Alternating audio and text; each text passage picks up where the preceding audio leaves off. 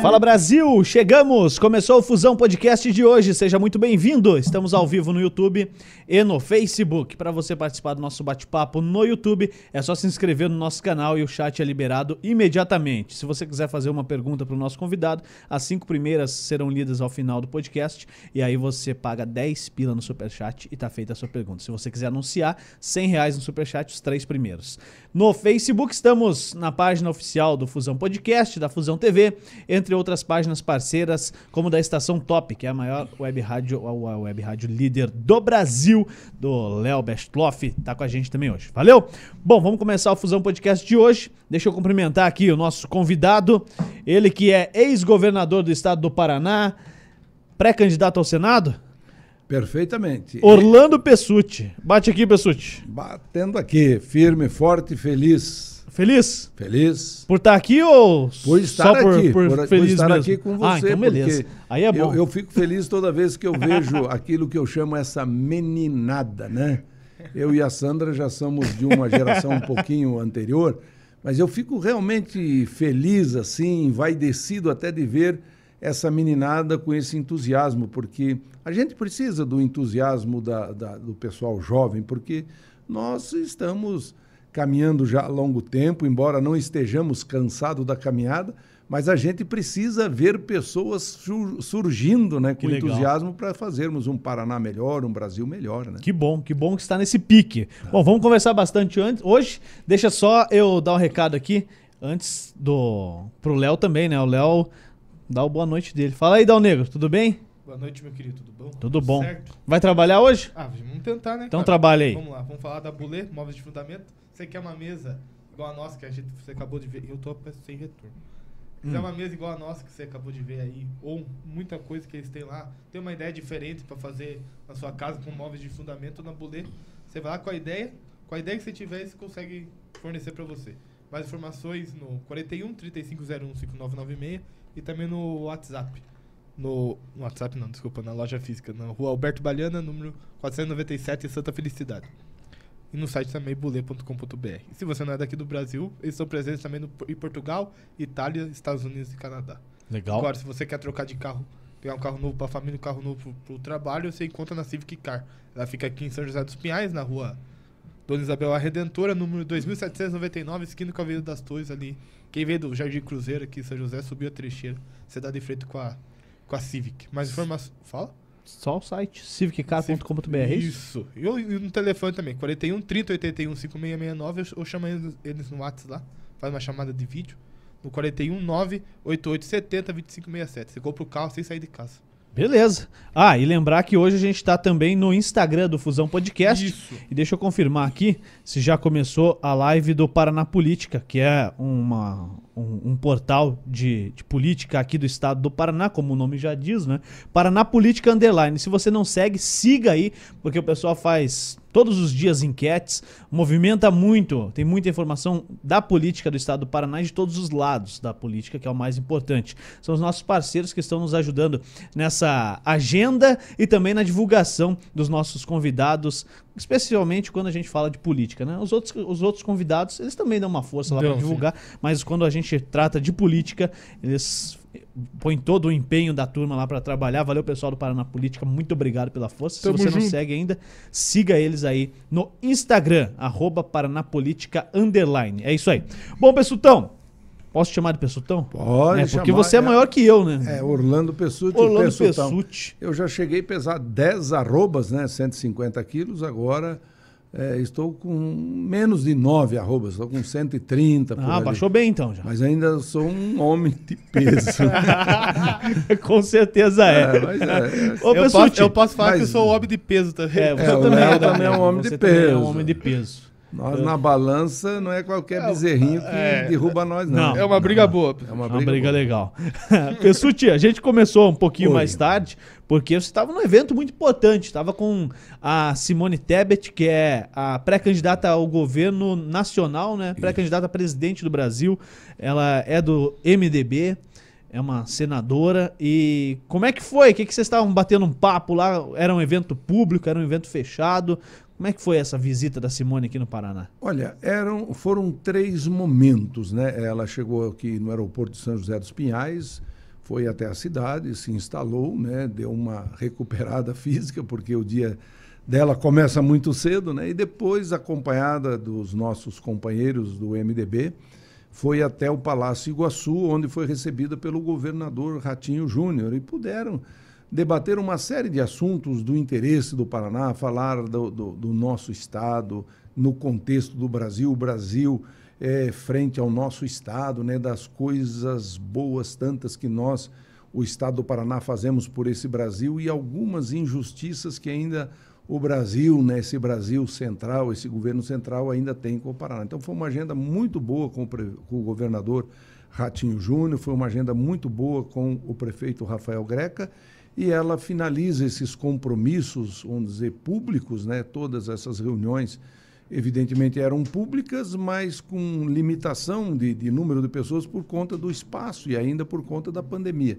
E na Associação Comercial do Paraná, numa reunião organizada pela Associação Comercial do Paraná e pelo Movimento Pró Paraná, que é um movimento constituído por lideranças políticas, empresariais, eh, lideranças do, dos meios culturais todos e que trabalham graciosamente para ver a construção de um Paraná melhor. Então, nesta reunião do Movimento Pro Paraná e da Associação Comercial, aí sim, ela foi saudada pelo presidente da Associação Comercial, o Camilo Turmina, pelo presidente do Movimento Pro Paraná, o Marcos Domakoski, pelo deputado federal Sérgio Souza, pelo deputado estadual, o, o companheiro Antônio Anibele Neto, e teve daí a oportunidade, durante uns 30, 40 minutos, de fazer um relato do sentimento que ela tem, por que, ela está se apresentando à presidência da República pelo nosso partido MDB. Ela que já foi prefeita de um município, Três Lagoas, no Mato Grosso do Sul, foi vice-governadora do estado do Mato Grosso do Sul e agora é senadora. Portanto, é uma pessoa que conhece a, a política no seu viés municipal, estadual e nacional, e por que não dizer internacional, porque uma senadora, um senador, ele atua pensando no seu estado, no seu país, mas também nas relações exteriores, que é no Senado que se debate. E ela, sem sombra de dúvida, é uma pessoa que tem essa qualificação, vamos dizer assim, formação intelectual, faz sempre é, é, gestões muito reconhecidas, tanto lá no município de Três Lagoas, quanto no é, governo do Mato Grosso do Sul e agora no Senado Federal. E ela tem esse sentimento, uma, uma pessoa que é uma senhora, que é mãe de duas jovens, né? E até porque ela viu o caminhar do seu pai, que foi o senador Rames Tebet, que foi governador do Mato Grosso do Sul, que foi senador e presidiu o Congresso Nacional, o Senado Federal. Então, eu vejo que é uma pessoa que é revestida do equilíbrio, né, da temperança e que busca construir um, um Brasil de paz e de concórdia, um Brasil em que nós não tenhamos que ver todos os dias eh, essas intrigas mais parecidas com uma briga de, de, de, de rinha, onde quem está na direita ataca quem está na esquerda, quem está na esquerda ataca quem está na direita, e não trabalham para que possamos convergir rumo à, à, conciliação, a tréguas, a armistícios, né, para colocarmos o Brasil numa situação melhor do que ele está. Nós somos um Brasil rico, o Paraná é rico, mas temos desigualdades terríveis, Juliano, que você conhece. Você é uma pessoa que certamente conhece o povo não só de São José dos Pinhais, conhece o povo de Curitiba Metropolitana, me disse ainda há pouco que já esteve lá na minha querida Ivaiporã, ali na minha querida Jardim Alegre.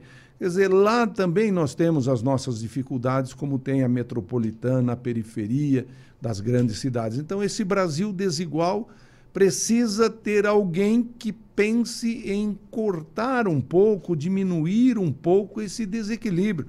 Olha, se você não sabe, ela deu um depoimento, a gente já sabia disso, porque a gente está né, nessa vida de governo e tudo mais. Hoje, no Brasil, aqueles que ganham até dois salários mínimos, eles pagam em torno de 50% de impostos, porque os impostos hoje carregam muito nos produtos de consumo. Sim, sim. E as pessoas mais pobres, eles gastam seu dinheiro no consumo, basicamente.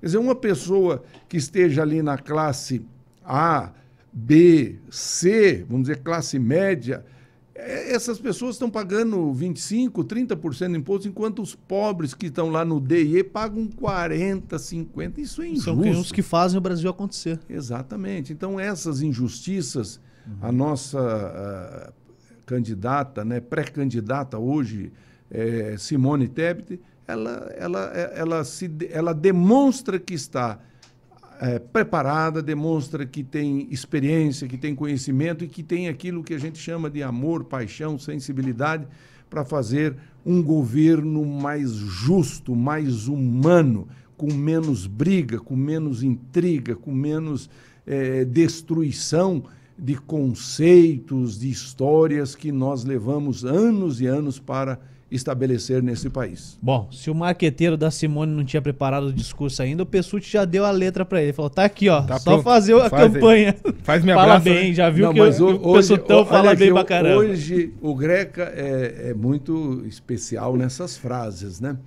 E ele deu, ele deu, assim, um, um, um, na fala dele, como dizer, ele deu uma sugestão fantástica, né?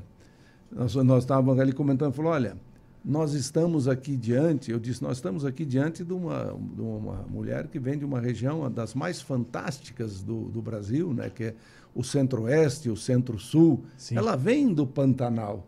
Aí o Rafael Greca disse, ela se é do Pantanal, é a Juma, e será não mais a Juma do Pantanal, porque essa é da Rede Globo.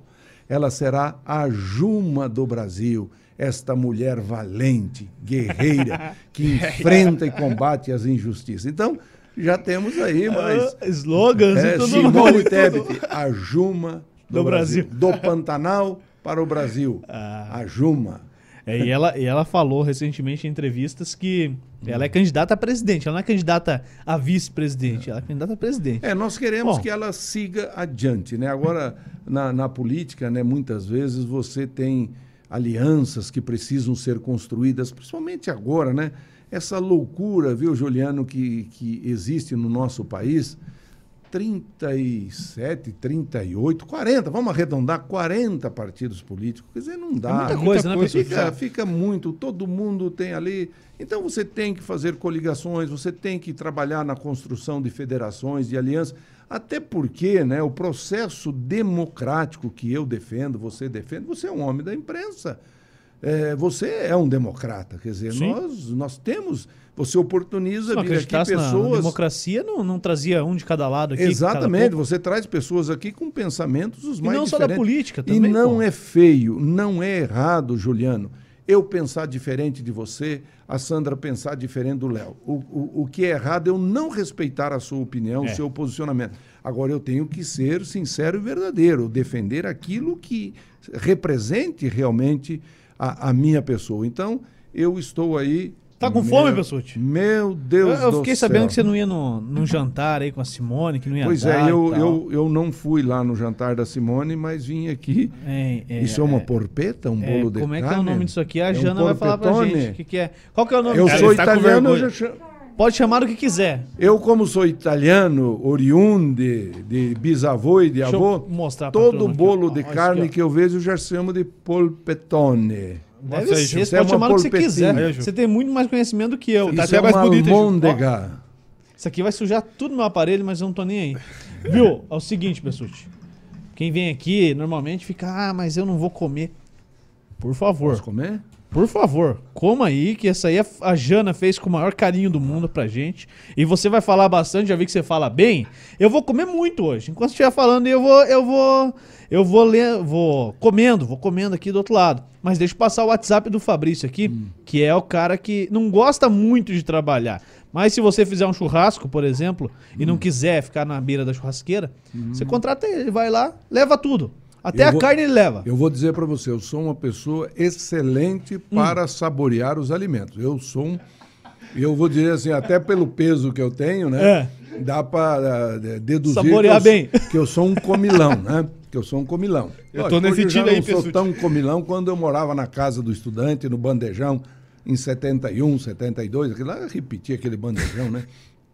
Hoje a gente é mais seletivo um pouco. Só mas eu repete sou uma vez essa. Bem combinado. Agora, eu sou um péssimo churrasqueiro, então, Ah, eu vou aceitar eu essa vou no- sugestão vou- vou aí. mandar porque aqui já pra- pra Eu Sandra adoro lá, comer um bom contato. churrasco, um bom assado, E como que- diz os E gaúchos. é nessa eu não pegada sou... aí. E lá o que, ele, que você pede, ele faz. É. Faz aquela parrelha, né? Se Argentina, quiser. Uruguai. Eu não Faz. sou gaúcho, não sou argentino, não sou uruguai, mas é uma coisa maravilhosa. É. Como maravilhosos são os churrascos paranaenses, né? Nossa, a gente sabe Nossa, é fazer bom, uma boa ele, carne. e ele né? é gaúcho, né? O, Daqui a o pouco ele vai mandar mensagem pra é, gente aqui, O Fabrício, ele, ele faz esse churrasco pra galera, faz os pratos, prepara as porções, o que você quiser. 419-9660-8969. Vou repetir. 419-9660-8969. Manda um WhatsApp pra ele lá que ele vai...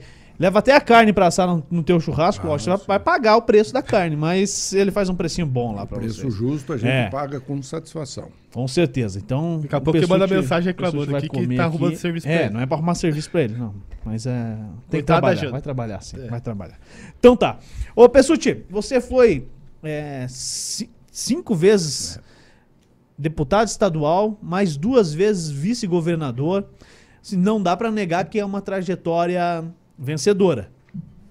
Como é que é? Tá tanto tempo na vida pública, tá tanto tempo é, sendo posto à prova do eleitor, porque a eleição é o único momento em que o cidadão pode falar assim: eu dou a confiança a você, e se eu errei, eu tenho que aguentar pelo menos quatro anos. Mas você tem que estar ali. E cinco vezes diretamente o teu nome, mais duas como vice-governador, compondo a chapa com o Requião, você obteve a vitória. Como é que é ter esse reconhecimento do eleitor? Como é que é ter essa. como- qual é o tamanho dessa responsabilidade para um político? Olha, a primeira coisa, eu vou repetir aqui uma palavra que eu já disse. Você tem que fazer duas ou três palavras que eu já disse aqui. Você tem que fazer primeiro as coisas com muito amor. Você tem que ter vontade de se doar ao público, ao próximo, porque no momento em que você é um deputado estadual, que você é um vice-governador, um secretário de Estado da Agricultura, você tem que estar prestando serviço ao próximo, ao público. Então, primeiro, você tem que ter vontade de ser.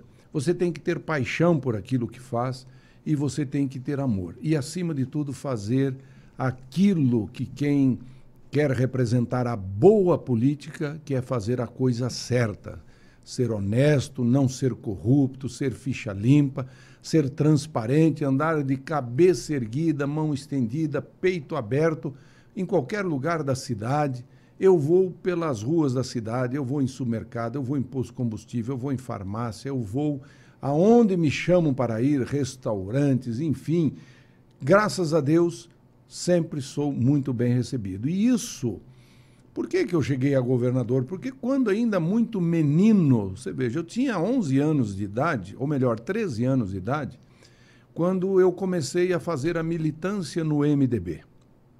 O MDB surgiu em 66. Eu tinha 13 anos e meu pai me chamava, e as minhas irmãs e aos nossos colegas de escola, para ajudá-los a preencher as fichas de filiações, fazer os livros de presença, fazer as atas de união, porque o meu pai e os amigos dele, as amigas dele, minha mãe, eles não tinham letra bonita, porque eles não tiveram oportunidade de estudar na vida deles. Que cidade que era isso, pessoal? Jardim Alegre, Jardim ali no Vale do Ivaí. Eu nasci em Califórnia. Califórnia sou aqui, do- sou do não norte Califórnia do- dos Estados Unidos. Sou Califórnia, aqui do norte do Paraná, e me criei em Jardim Alegre. Eu cheguei em Jardim Alegre em 58, quando ainda era município de Manuel Ribas, depois de Ivaiporã e agora de Jardim Alegre. Então, eu, com 11 anos, eu fiz campanha para o meu pai para vereador de Jardim Alegre. Meu pai dizia, olha, enquanto eu falo com o compadre, com a comadre, você conversa com os teus coleguinhas de escola ali, que são filhos dele, e pede para eles pedirem para o pai votar. Então, o pai me ensinou que política ela é feita com muita conversa, com muito olho no olho, com muito aperto de mão. Hoje, através das redes sociais, mas nas redes sociais você tem que conseguir transmitir para as pessoas é, é, é, a- o seu conteúdo verdadeiro. Então, por exemplo, fui do Grêmio Recreativo Estudantil de Jardim Alegre. Aí vim para o Colégio Estadual do Paraná em estudar. Ma- em- Mas, teu pai ganhou aquela eleição? Ganhou, em Ganhou? se- ganhou em 64, ganhou em 68.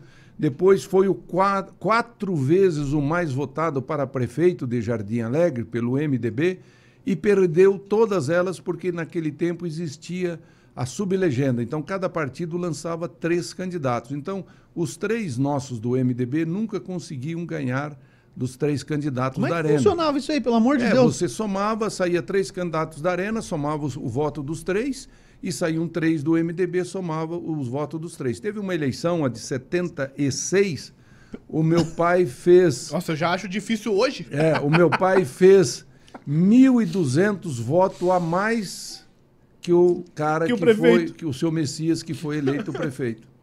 Por quê? Porque o MDB perdeu por 120 votos. E perdeu porque hoje o pessoal reclama da questão da, da urna eletrônica. Eu sou a favor da urna eletrônica. Eu também Até sou. Muito. sou a favor, eu não sou contra que você pudesse ter o voto impresso.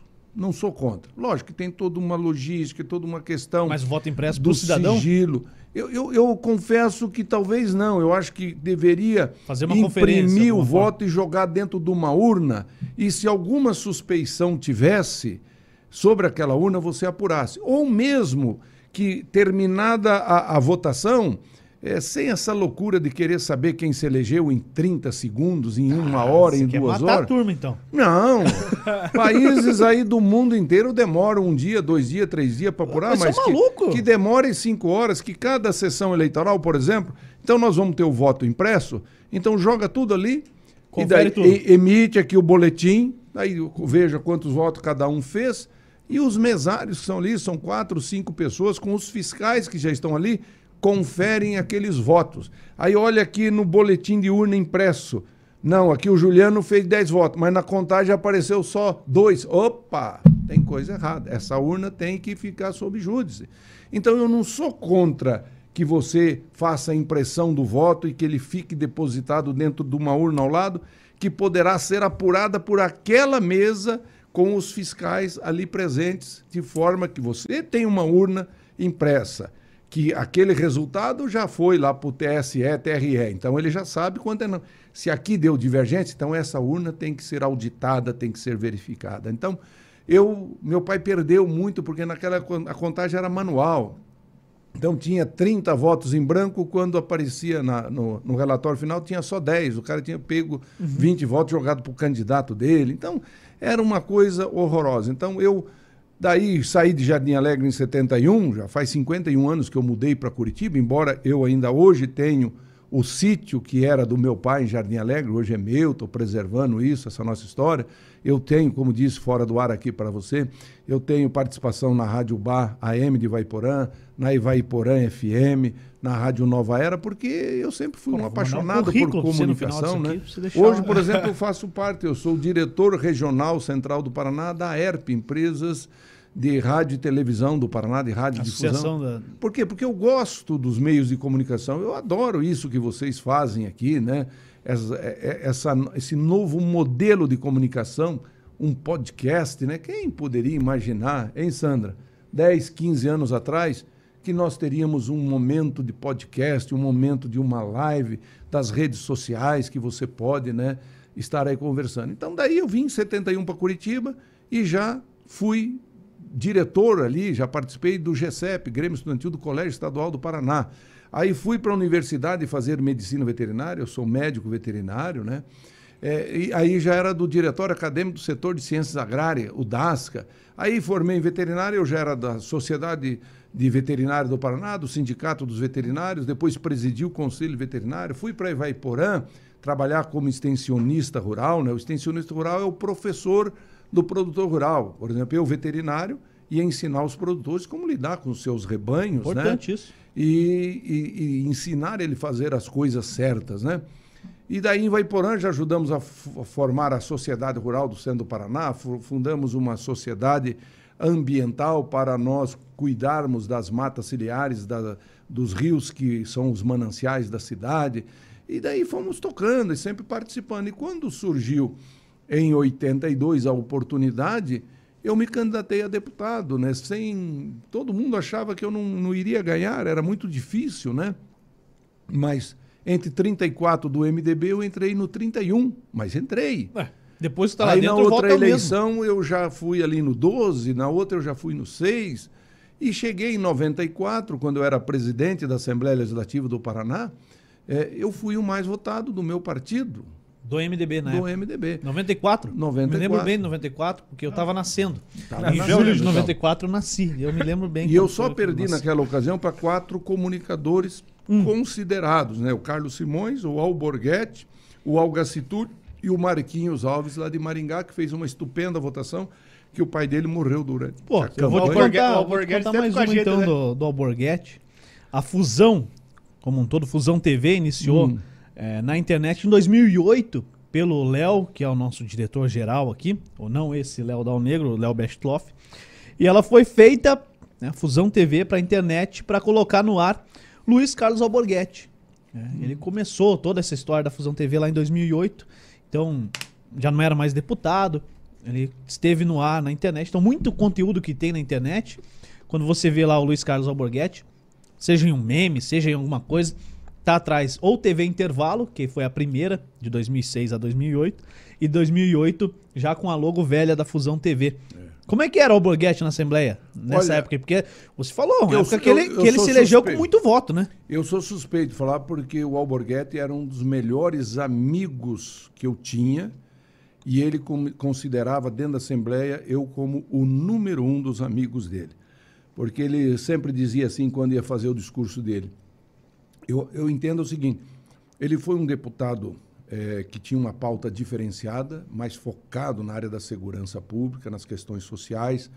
Ele cuidava eh, eh, de todo o problema e, como ele dizia, eu faço tudo isso e eu choro aqui, eu grito aqui, mas vocês não sabem por que tudo isso eu faço. Tem só uma pessoa aqui dentro que sabe, que é o meu amigo, meu irmão Orlando Pessotti. Caramba. Porque a segunda esposa dele era lá de Ivaiporã, né? Minha amiga, tudo mais, né? Ele teve as passagens dele lá por Goerê, depois por Londrina, e sempre muito tumultuado, porque ele era uma pessoa muito generosa, era uma pessoa de um coração maior que ele, mas muito desorganizado na questão financeira, né? Era uma pessoa que tudo que tinha ia embora porque ele não cuidava bem disso. Então ele sempre andava meio apertado, aquela coisa toda. né? Então, então era o Alborguete. E ele sempre falava: o, o Pessutão sabe os tombos que eu levo. Vocês só falam das pingas que eu bebo, mas vocês não falam dos tombos que eu levo. Vocês não sabem, vocês não sabem. Então foi realmente uma, uma grata satisfação para mim ter essa amizade com ele, assim com tantos outros, né, que por lá estiveram. Eu falei do Algacitul, também foi um grande amigo meu, né, uma pessoa destacada, o Luiz Carlos Martins. Pode falar apenas desses mais Sim, sim. chegados Não, aí da falar área de da todo mundo. Mas eu, então, a minha vida foi essa. Então, em 94 você foi Eu- o deputado mais votado. é, depois do desse, MDB. do MDB. Eu fiquei em quinto lugar. E, é- e era presidente ou passou a ser presidente da Assembleia? Não, eu era o presidente, Era o presidente. nessa época e me sentia na obrigação de ser o mais votado, porque Sim. eu tinha uma visibilidade maior que meus companheiros, eu tinha um número de municípios. Eu, inclusive, repassei uns 10 municípios para outros companheiros meus que eu não conseguia dar conta, porque normalmente as lideranças políticas, né, os prefeitos e vereadores, é quando eles não têm um representante, eles buscam alguém que tem uma força política. E o presidente da Assembleia tem uma força diferenciada, um líder de bancada tem, um líder de governo tem.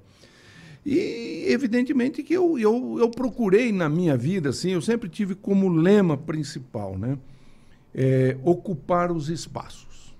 Seja na comunidade religiosa, seja na comunidade esportiva, seja num grêmio estudantil. A casa do estudante. Eu fui morar na casa do estudante, eu fui diretor de departamento de compra, eu fui o Não vice-presidente. conseguia só morar lá. Não.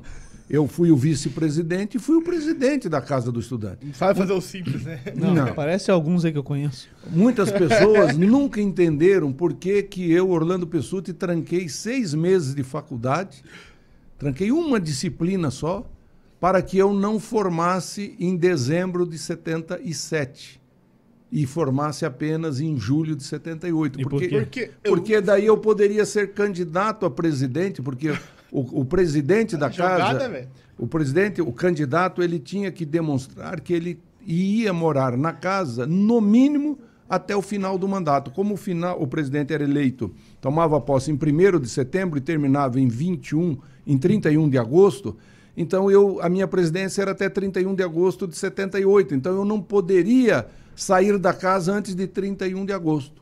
De- de- Aí de- você deu daí uma- eu meteu uma jogada Uma dessa. disciplina. Uma disciplina. Muito bom, é.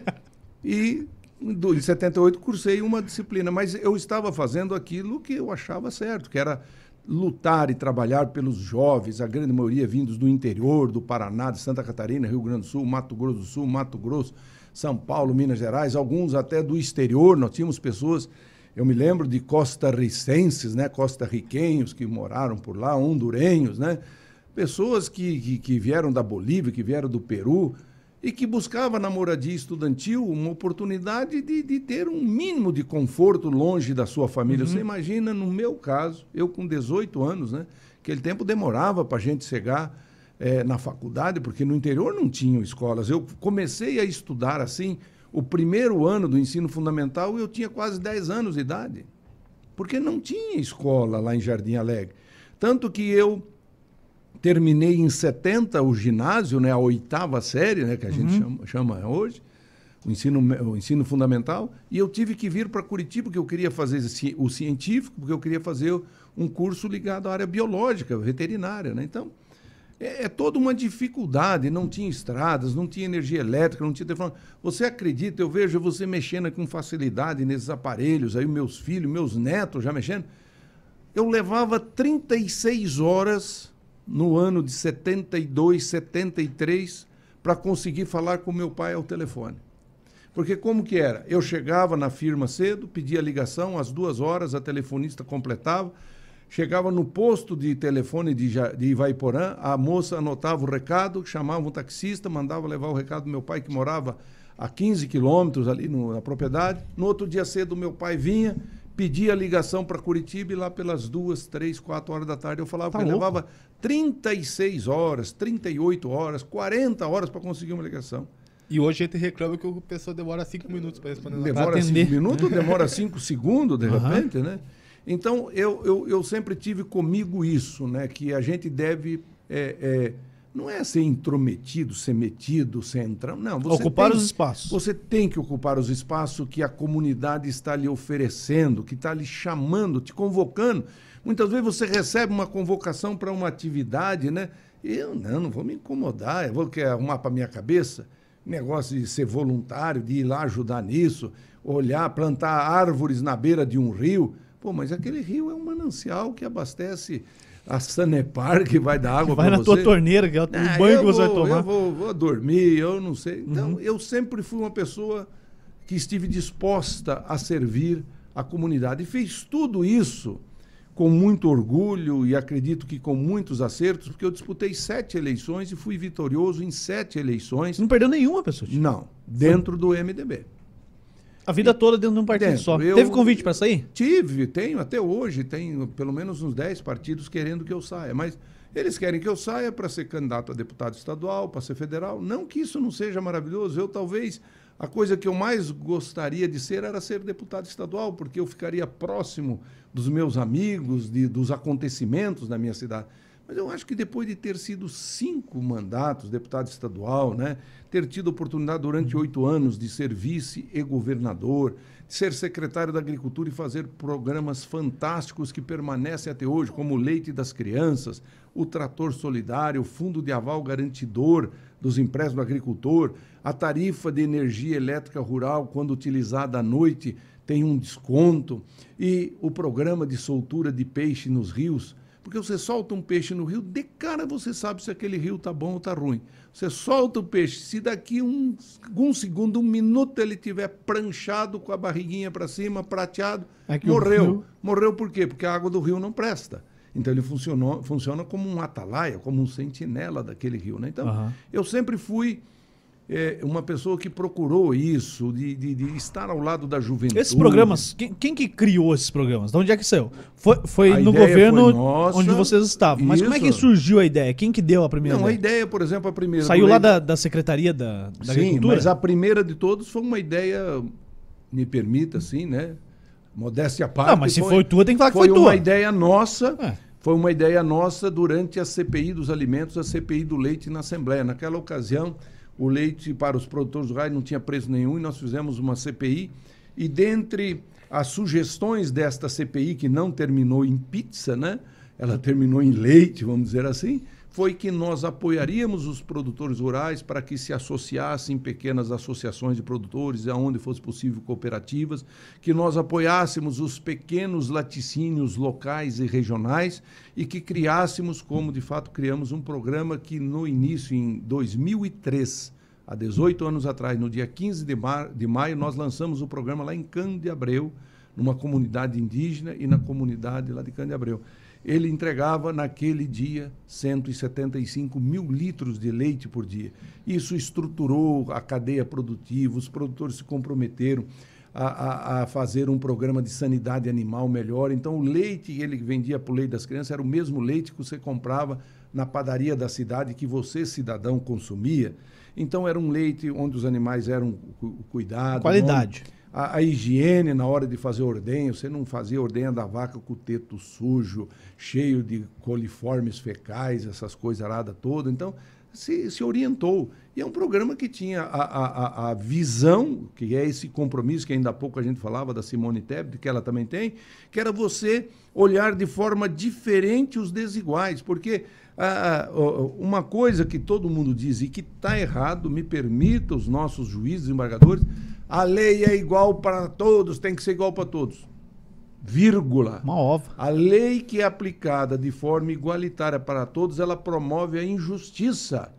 Você tem que ter diferenciação em programas de governo, você tem que fazer a diferenciação, você tem que ter programas que, que dê às pessoas, muitas vezes, uma condição diferenciada, como tem tarifa social de energia, como tem tarifa social de água, como tem o leite das crianças, como tem o trator solidário, como tem o fundo de aval, porque o fundo de aval, como que nós bolamos? E aí foi... O que, que é esse fundo de aval? O fundo de aval é o seguinte, você é um agricultor, né? A, a Sandra é um agricultor, o Léo é um agricultor. Daí você já tem lá uma dívida com o banco mas você precisa comprar mais duas vacas, ou precisa comprar um arado, ou precisa comprar uma plantadeira, ou um triturador de forragem. Aí você vai no banco, o banco não te financia se você não tiver um avalista. Mas daí a Sandra, que podia avalizar para você, ela já está devendo, também não pode. O Léo, que podia avalizar para você, não pode. Aí vira aquela confusão. Então, o governo do estado criou um programa é, chamado Fundo de Aval Garantidor dos Empréstimos da Agricultura Familiar, onde o governo do estado é o avalista do Giuliano ou da Sandra ou do Léo quando ele faz um financiamento para a sua pequena propriedade. Um financiamento pequeno, evidentemente, 10, 15, 20. E o Banco do Brasil financiava. Por quê? Porque o Banco do Brasil liberava o dinheiro para você, para ela e para ele, porque tinha o aval do governo do Estado. Se eu não pagasse, o governo pagava. Nós criamos uma lei na Assembleia, na ocasião, é, é, é, que instituiu é, a possibilidade do Estado depositar na Fomento Paraná 10 milhões e nós fazíamos 10 por 1. Por quê? Porque, normalmente, se você empresta 100 milhões de reais para pequenos agricultores, no máximo 5% não pagam. Eles são fidedignos no pagamento, porque eles têm medo de perder é, aquilo que é mais sagrado que a propriedade dele. Então, 5%. E nós colocamos como se 10% não pagaria. Então colocamos 10 milhões, porque o banco financiava 100, 90 pagaria com certeza, e se 10% não pagasse, tinha, tinha como pagar. Tinha como pagar. Então funciona. Então, isso é você ter vontade, é você olhar de forma diferenciada para aqueles que precisam. Aqui, vizinho nosso aqui, a Ford New Holland, na cidade industrial, estava demitindo funcionários. Nós fomos até eles, mas por que vocês estão fazendo isso? Não, porque não estamos conseguindo vender trator. Bom, e nós tínhamos uma ideia de fazer um programa de trator. Falei, quanto custa o seu, seu trator?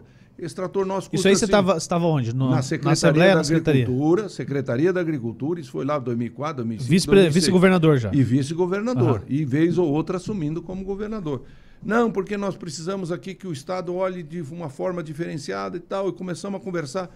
Eu falei, olha, se eu pedir para você tirar esse banco é, um, vamos dizer assim, hidráulico, assim, que levanta, é, senta, levanta sem o cara fazer força, se tirar esse volante hidráulico do trator, se mudar essa pintura, quanto que você pode diminuir no preço desse trator? Ah, e dá para baixar uns 15, 20 mil. Então tá bom, eu vou fazer um programa chamado Trator Solidário, vai ter financiamento do Banco do Brasil com aval do governo do Paraná e você vai vender esse trator para o produtor a 40 mil. Então, a Sandra queria comprar um trator. Ela ia na loja da esquina, custava 55,60. Se ela entrasse no programa Trator Solidário, pagava 40 e tinha financiamento.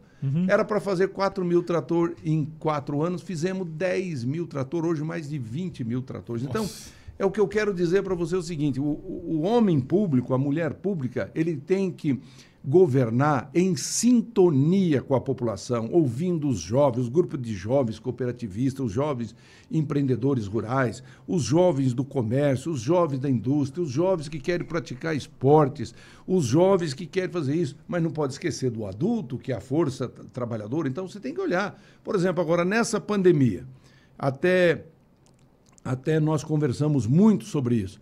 Aí o, o, o, pequeno comerciante precisava de um financiamento, mas não tinha não tinha garantia para dar. Uhum. Aí, aí o banco não empresta. Lógico, então, sobe taxa de juros. O governo tem que fazer um fundo de aval garantidor.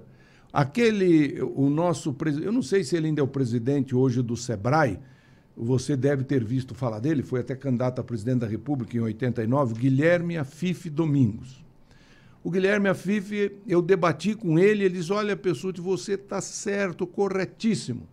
Eu falei o seguinte: olha, o governo federal, se ele pega, por exemplo, cria um fundo de aval de um bilhão de reais. O que, que é um bilhão de reais para o governo federal, que fatura trilhões e trilhões por ano? Uhum. Ele pega um fundo de aval de um bilhão de reais, nesse modelo que nós falamos aí, de 1 para 10, Sim. e ele coloca para financiamento 10 bilhões de reais para as pequenas e microempresas.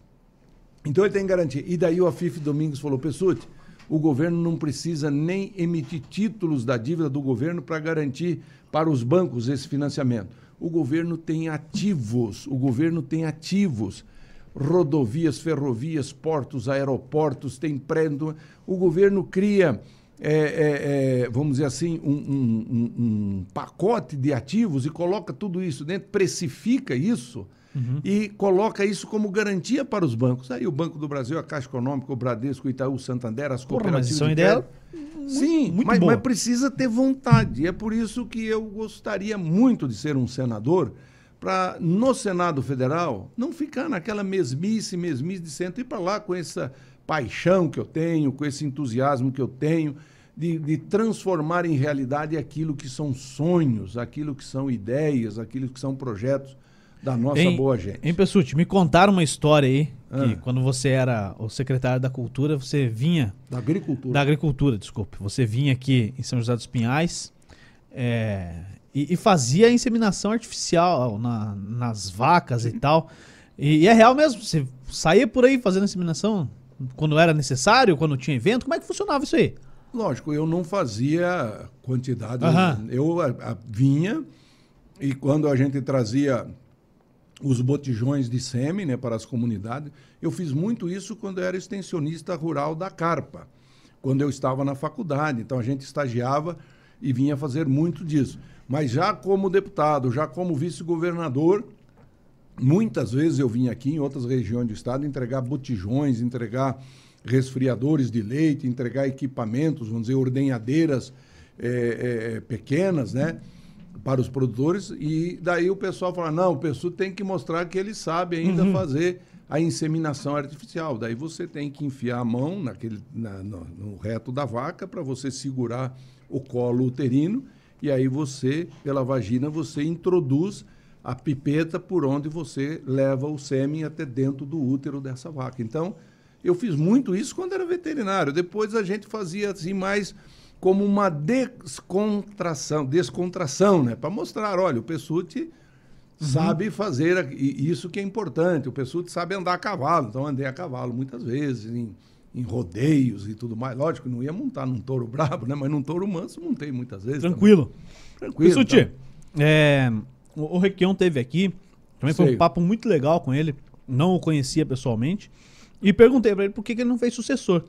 Nada mais natural do que você, com cinco mandatos de deputado estadual, dois de vice-governador, ter sido candidato é, ao governo pelo MDB, pelo PMDB à época, lá em 2010. Né, quando foi o ano que o Requião entregou o mandato, entregou, terminou o ciclo dele dos oito anos.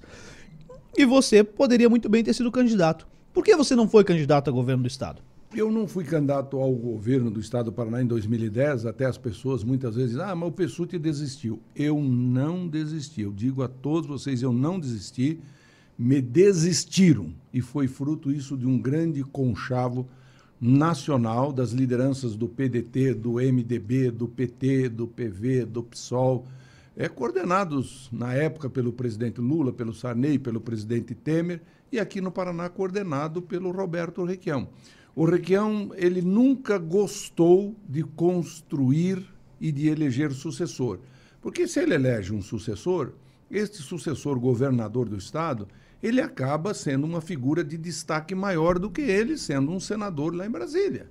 Sendo um deputado federal lá em Brasília, o governador sempre será mais destacado no seu estado que um deputado estadual, que um deputado federal, que um prefeito, que até mesmo muitas vezes que o presidente da República. O governador Sim. tem esse destaque. E o Requião nunca gostou de Dessa ter ideia. companheiros dele fazendo sombra para ele. E em 2010 especificamente, eu não o condeno porque ele sempre disse que não queria a minha candidatura. Então, tem alguns que eu tenho até hoje, vamos dizer assim, um nó na garganta de pessoas que me estimularam a ser candidato e depois, na hora H, bandearam para outro lado. Aí você, menos, deixou, aí você deixou pelo, quicando agora, vou ter que chutar. Pelo menos. Quem foram? Não, foram deputados estaduais, né? Que quando o Requião rompeu comigo, a metade já ficou com o Requião. E daí, quando começou toda essa articulação para não ser candidato, o Beto Richa, que vinha de uma situação muito aprovada na prefeitura municipal, um uhum. jovem, um menino belo, moreno, cheiroso, perfumado, né? Vamos dizer assim. Eh, tinha todas as condições de ganhar, como ganhou no primeiro turno. E aí já a maioria dos deputados estaduais e federais se bandearam com ele também. Então eu tive muita dificuldade de ter o apoio da cúpula. Agora, por quê? É bom que as pessoas entendam. O, o, o, presidente da República, o Lula, na época, queria eleger a Dilma e queria ter senadores do seu lado. E ele dizia: Eu quero ter a Gleice e quero ter o Requião. Eu não quero o Osmar de senador, eu quero o Osmar de candidato a governador. Então, para ter o Osmar aqui desse lado aqui, tirar o Osmar daqui e trazer ele para cá, tinham que tirar fora o Pessuti.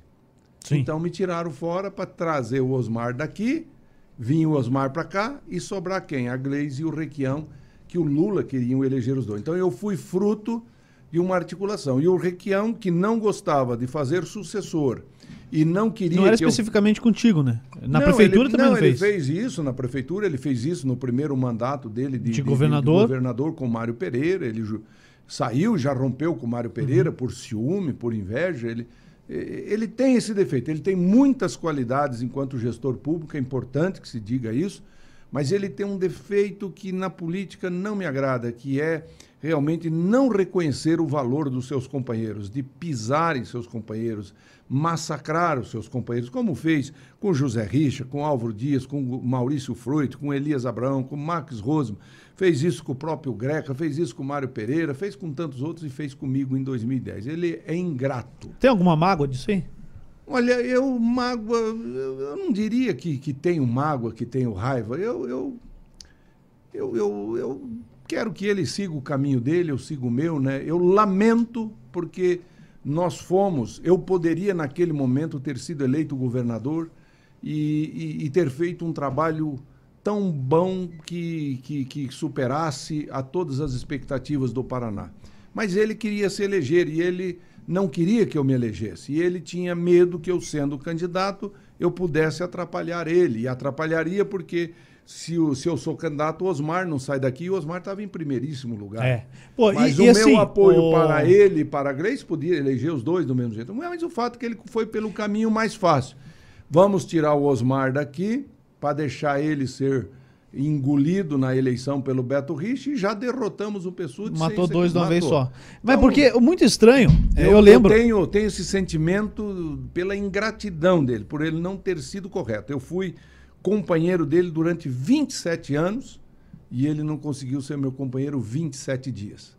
Quer dizer, uma pessoa que o acompanhou que em todos os momentos né, é, da, da vida pública e depois ele, em 27 dias, começar a me chamar disso, de ladrão, de picareta, assim, é coisa que eu não sou. Eu não sou picareta. Eu não sou ladrão, não sou corrupto, sou um chegou, chegou a falar isso? Chegou a falar isso? Falou, coisas? foi numa rádio, deu uma entrevista, e aí nós rompemos politicamente e nunca mais falamos, né? E não quero também. Pô, naquele momento você é, São, são duas coisas, dois assuntos que eu vou puxar agora. Porque o Osmar tinha sido candidato contra o Requião na eleição Em anterior. 2006. 2006, né? Derrotado nas eleições em dois turnos, né? Foi Foi 2006. dois turnos e o Requião ganhou do Osmar por 10.500 É, votos. uma diferença muito pouca. E ganhou porque eu voltei a ser o vice. Num primeiro momento, o vice era o Hermas Brandão, no acordo com o PSDB, que a- a- o diretório nacional acabou. E aí o Requião, faltando 45 dias para a campanha, quando o Hermas foi retirado da vice, me chamou para voltar. E eu voltei a ser o vice dele. E para você ter uma ideia, lá no meu Vale do Ivaí, na região de Apucarana, até Pitanga, passando por Ivaiporã, lá estava em, torno de dois por um para o Osmar Dias. Quando eu volto para a candidatura, então aquilo que era dois por um se transforma em três por um para o Requião. Tanto que um dia, quando ele eh, veio tentar desconsiderar alguns, algumas ideias que eu tinha de apoio a instituições como a PAI de Ivaiporã, a PAI de Jardim Alegre, e ele disse: ah, você fica querendo só ir na festa do cabrito, da casca do ovo e da cebola, fica só atrás disso daí. Eu disse: mas foi nessas festas que lá em Jardim Alegre e Ivaiporã nós fizemos sobrar 11 mil votos para você. 41 mil votos no Vale do Ivaí. Você devia ter vergonha na cara. Eu digo hoje aqui de novo: olha, Requião, você deveria chorar pelas maldades que você fez pelos teus companheiros, porque você, na terra em que seu pai foi prefeito, Curitiba, em que você foi prefeito, e que você foi governador, você perdeu naquela eleição por 500 votos para o Osmar Dias. E na terra aqui, ó, do Peçutão, Jardim Alegre e Vaiporã, você ganhou por 11 mil votos por conta dos meus companheiros. Então, quando você saiu da sua cidade, você estava perdendo a eleição por 500 votos. E nós fomos lá e demos de sobra para você 11 mil e por isso você ganhou e eu ganhei por 10.500 votos. Então, é, é- é esse sentimento da ingratidão, da falta de respeito dele, muitas vezes, com palavras que usa, deixa assim a gente, vamos dizer, magoado muitas vezes. Mas eu entro na política sabendo que posso ter esse tipo Sim. de coisa. Daí você pode falar assim, pô, mas pessoal, depois de tantas coisas, de tanta ingratidão, de tanto punhalada pelas costas, mas você. Sim, eu quero continuar, porque eu não sou da velha política, não sou da nova, como muitas vezes as pessoas querem apregoar a nova política, porque tem que ser a nova política. Pessoal, não tem que ser nova política, não tem que ser velha política, tem que ser a boa política. Eu faço a boa política junto com meus familiares, com meus amigos, com os meus assessores e com o povo do Paraná e do Brasil. Aqui, ó, o Wagner Santos falou, Pessutão, político raiz do Paraná. O que seria o político raiz? O político raiz é aquilo que eu disse, é o cara que está pronto a, a aceitar a convocação, é o cara que não vira as costas à, à sua população depois da eleição, que assume compromisso e que vai em busca de resolver. Eu nunca saí de Ivaiporã, a minha moradia, meu escritório, durante os 20 anos em que eu fui deputado, eu tive um escritório que abria todos os dias, sábado, domingo, feriado, fosse dia de Natal, pelo menos umas duas horas, porque poderia que alguém fosse lá. Então todo mundo sabia que nos domingos, pelo menos das 8 às 10 horas, estava aberto o escritório, no sábado. Então eu nunca fechei, eu nunca deixei de ir a Ivaiporã, eu nunca deixei de ir numa festa, eu nunca fugi eh, de um rodeio, eu nunca fugi de um jogo de futebol, eu nunca deixei de ir num velório de um amigo meu, num batizado, numa missa, num culto. Eu nunca me esquivei, eu nunca me escondi. E eu sempre mantive as minhas convicções, as minhas origens. Eu sou um sertanejo, eu sou um caboclo, mas eu sou uma pessoa que tive o privilégio de sair do cabo da enxada como trabalhador rural e um dia segurar a caneta de governador do estado do Paraná. Essa aí é a mesma que você usava lá? Não, Não, essa, aquela já acabou a essa tinta, é nova, né? Eu ganhei essa é, aqui. mas a retórica foi boa, essa você mandou eu ganhei bem. Junto com bem. a Sandra. Ah. eu ganhei junto com a Sandra. Eu me emocionei aqui, eu falei, caraca, essa foi a caneta que Não, o cara daqui usou, eu, velho. eu tenho lá diversas canetas, a É. eu peguei. Essa aqui é da Unium. E, e a, Unium. e a do É governo, Uni- você guarda ainda? Tá guardada? Eu, não, eu Você tenho usava? guardado é, a caneta que eu assinei a Constituição do Estado do Paraná em 1989. Essa ainda eu Você- tenho era guardado. deputado É uma época, né? caneta simplesinha, não é uma caneta É uma caneta que hoje, vamos dizer, custaria uns dois, três reais. Não, mas né? pela, por Não ter é assinado a Bic, Constituição não é assim. do Estado, ela deve valer um É. pouco mais. Eu tenho canetas maravilhosas que me deram, Montblanc, Schaffer, tudo mais. Tenho pelo menos acho que umas 50 canetas legal. lá. Como tenho alguns relógios. Mas, mas eu você o relógio que eu uso é um relógio assustou. simplinho que eu comprei e paguei. Esse relógio que eu paguei Eu 50 achei que você dólares. tava com, com a caneta do Estado. aí, Que Não, o teu texto foi bom, é da hein, União das bem. Cooperativas. Não, mas tá de da parabéns, esse Carambeí, da Frisia de Carambeí, da Castrolanda de Castro Aham. e da Capal de Arapoti. Eles constituíram um projeto de eh, integração das cooperativas, né? intercooperação, melhor dizendo, e que chama Union. Se você pegar litros de leite ali da, da- do pessoal lá, vamos fazer um, Um merchanzinho, hein? da colônia holandesa, leite colônia holandesa, o leite naturale, você que são leites maravilhosos, né? Porque são, são provindos de rebanhos fantásticos, né? A melhor bacia leiteira do Brasil, com certeza, está na região dos Campos Gerais, Carambeí, Castro, Sim. Arapoti, né? Que o pessoal ali, os holandeses, fazem um trabalho muito bom. Temos bacias maravilhosas. O Paraná é das melhores bacias leiteiras. Os leites produzidos aqui no Paraná são realmente leites muito bons. Então, eles me deram essa canetinha. Então, só reprisando, né? Eu saí do cabo da enxada, porque eu nasci na roça, numa casa de pau a pique, de chão batido em Califórnia. Foi a maior festa do mundo quando meu pai construiu uma casa com assoalho, de tábua e coberta com telha de barro, né? Cerâmica, né? Lá em Califórnia. Aí nós fomos morar na cidade, meu pai trocou o sítio por um caminhãozinho, daí ele carregava 100 sacos de feijão e trazia em Campo Largo, Ponta Grossa, eh, Curitiba, Ponta Grossa. Tinha vezes que ele levava 15 dias para voltar, porque chovia, tudo estrada de chão, os, o- os 350 quilômetros de estrada de chão.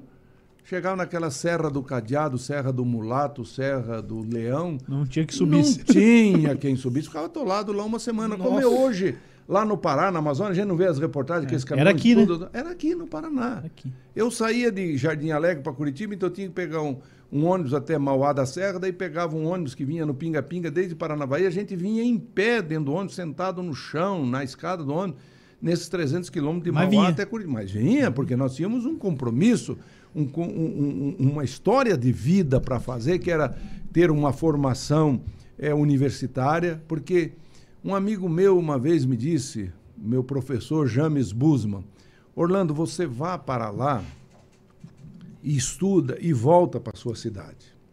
Volta para sua cidade para você poder dar uma contribuição maior para esse povo humilde, para esse povo que não vai ter oportunidade que você vai ter de estudar. Ele disse: se você ficar aqui, você vai ser um importante produtor, isso é importante para a nação. Mas nós temos aí centenas e milhares que serão. Agora, os que têm a coragem, a disposição de ir Curitiba, fazer uma faculdade e vol- voltar com uma formação uni- universitária e colocar esse conhecimento a serviço do povo. Então, eu topei essa parada. Vim para Curitiba sem nunca ter vindo aqui. Cheguei aqui no dia 8 de fevereiro de 71, ali na rodoviária antiga, o terminal da Guadalupe. Me encantei com aquelas luminárias verdes, vermelhas, azuis, né? E fui morar ali perto da na Marechal Deodoro, quase esquina com o Baldinho do Amaral. Depois fui morar na pensão da Rosa japonesa. Por isso você é coxa branca, então? Você Nossa, agora você- Não, não, não fiquei coxa branca, rapaz, você veja. E eu sou, e na minha origem, eu sou alviverde. Eu estava comentando, a Sandra fica sempre brava comigo. Porque eu, na minha origem, eu sou, eu sou do norte do Paraná, sou pé vermelho, sou filho de italianos vindo do interior de São Paulo. Então, Então, meio italiano em São Paulo assim, né? é palestra Itália, é Palmeira, Palmeira, o Parmeira, o Periquito, agora é porco, tudo.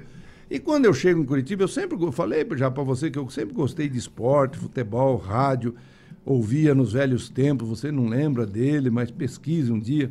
Fiore Giliotti, um dos quem maiores narradores do, do futebol brasileiro. Então eu ficava em casa ouvindo Fiore Giliotti narrar os jogos, os jogos do Palmeiras contra o Santos, Corinthians, São Paulo, enfim, contra todos os times, né?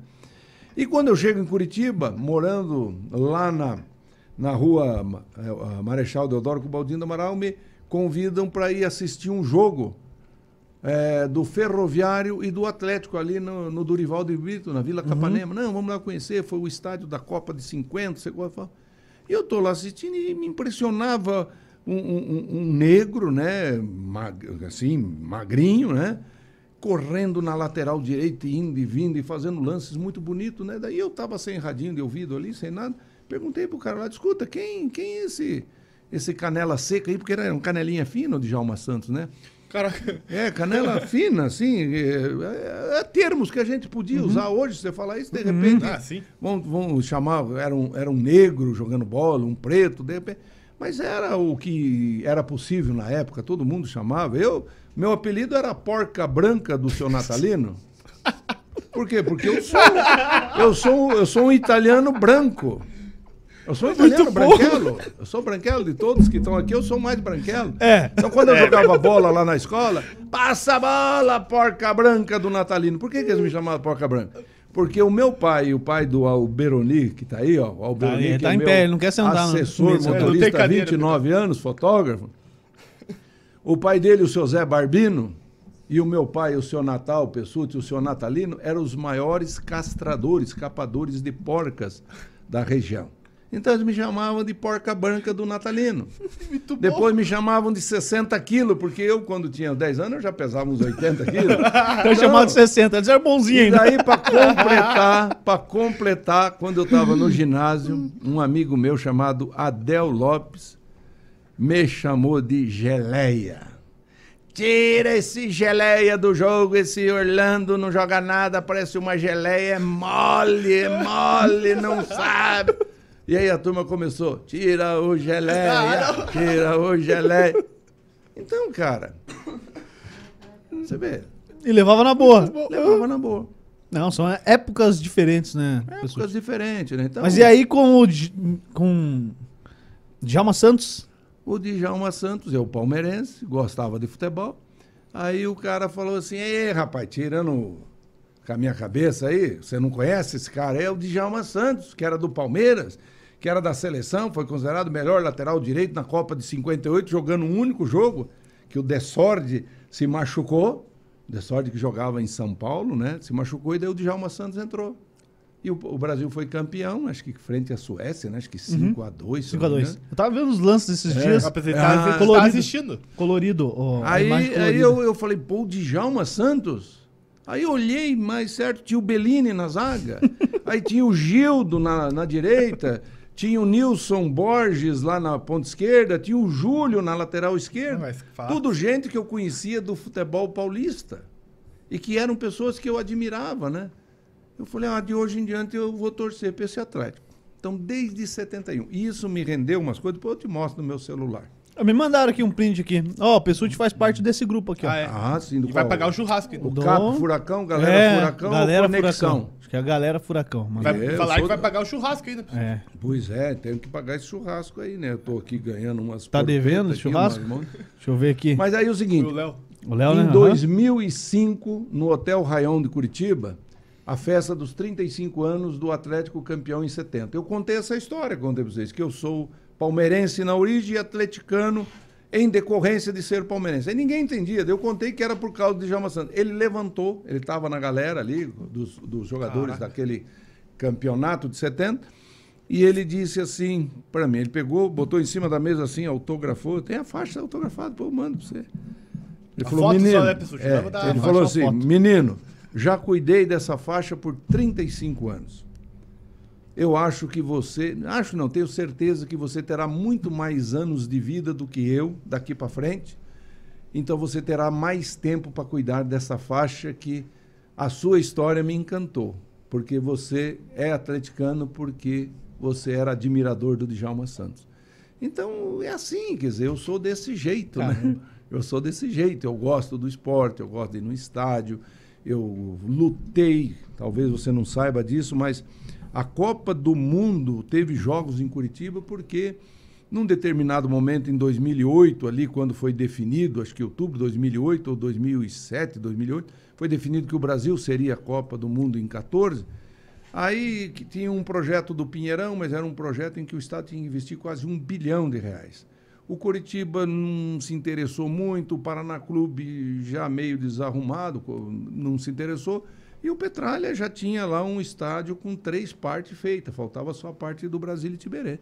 E ele diz: não, o estádio eu entrego pronto, quer dizer, o governo não tem que gastar nenhum pila.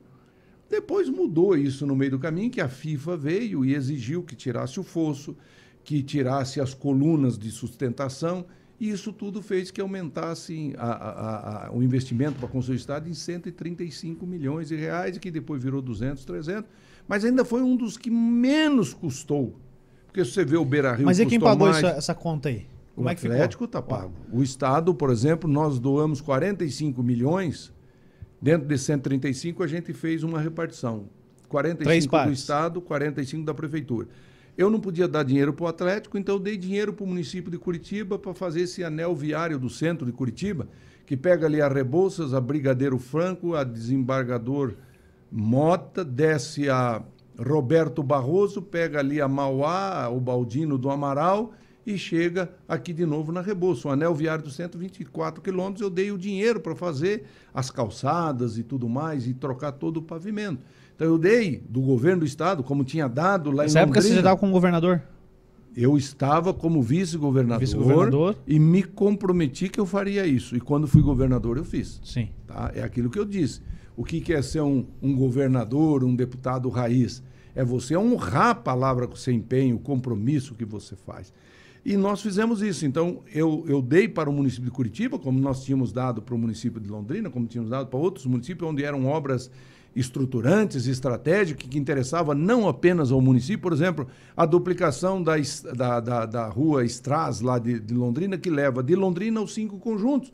Meu Deus, cinco conjuntos é maior do que 300 dos municípios do Paraná, tem mais população lá do que em mais de 300 uhum. dos municípios. Então, aquilo era uma obra estratégica que interessava ao Estado fazer. Então, eu dei esse dinheiro para a cidade de Curitiba fazer obra na cidade de Curitiba. E a Prefeitura de Curitiba cedeu ao Atlético aquele potencial construtivo, potencial de construção, que o Atlético usou aquilo para garantir o financiamento que fez. O Atlético pegou o financiamento de 130, 200 milhões, deixou inclusive o CT, inclusive essa semana estava tendo um julgamento, não sei que fim deu, mas o Atlético, evidentemente, vai ter que pagar essa dívida uma hora, né? Vai pagar. Quer dizer, de um jeito ou de outro ele vai pagar. pagar. Ele, ele pegou esse dinheiro na Fomento Paraná, que é um dinheiro que veio do BNDES, e a Fomento emprestou o Atlético. Agora, eu fui responsável pela vinda da Copa do Mundo. Se hoje nós temos uma Avenida das Torres do jeito que ela está hoje, é porque a Copa do Mundo exigiu que fosse assim. E ali tem o dedo do Pessude. Se tem uma trincheira na Rui Barbosa, é porque num determinado momento nós botamos o nosso dedo para isso. Nós tínhamos um projeto fantástico de modernização desse trecho da BR 376 que vem ali da Rui Barbosa, da entrada para o aeroporto e que vai até o, o, o contorno sul aqui, né? Sim. Contorno sul, início do contorno leste. Ali era para nós, na época, era para investir 80 milhões de reais para fazer as vias marginais, as trincheiras, para ficar uma maravilha. Mas daí, quando eu saí do governo, acabou como também o aeroporto, a terceira via do aeroporto nós tínhamos pego 85 milhões do Porto de Paranaguá, de uma sobra de caixa, para fazer o remanejamento, a relocação das pessoas que invadem a área, que tem uma, uma ocupação de área da terceira pista por pessoa. E na ocasião, com o prefeito Ivan Rodrigues, né? Ivan que ano era esse? Era 2000 Isso em 2010. 2010, 2010 era Ivan Rodrigues. É, Tinha ganho em 2000. Então 2008. eu assegurei para ele os 80 milhões porque o Ministério da, do, do, da, da Aeronáutica e mais a Infraero garantiram naquela ocasião, através do ministro Paulo Bernardo, que nós teríamos 250 milhões de orçamento se entregássemos a área toda ali, porque a área da terceira pista, você chega no aeroporto, ela fica atrás ali das locadoras de veículos e ela vai ali daquela região até lá tem, no contorno. Vai até lá no contorno. Uhum. São, são 3 quilômetros? Três ou quase 4 quilômetros. É. Agora já está definido nessa concessão que dentro dos próximos 8, 10 anos é, é, será terá obrigatoriamente que se construir uma terceira pista com 3 mil metros, né? Uhum. fazer novas vias de circulação, que se chamam as taxiway, né? dentro do aeroporto, para que nós possamos ter aeroportos grandes, né? E ele realmente ser internacional, né? Internacional, porque o único voo internacional que tem do aeroporto Afonso Pena é para Buenos Aires. É, tinha um para Montevidéu, é. mas também está parado. Agora, por que, que nós precisamos de uma pista maior? Isso daí o meu filho, Bruno Pessutti, que foi duas vezes vereador de Curitiba, mas que é engenheiro mecânico, ele sempre dizia, eu falava, mas filho, mas por que, que de Porto Alegre sai avião para ir para Miami, sai avião para ir para Portugal? Da TAP para ir para Portugal e da United, United Airlines lá para ir para Miami. Falou, pai, você tem que entender algumas coisas, né, da física, né, da pressão atmosférica e tudo mais, né? Porto Alegre está a 4 metros do nível do mar. É.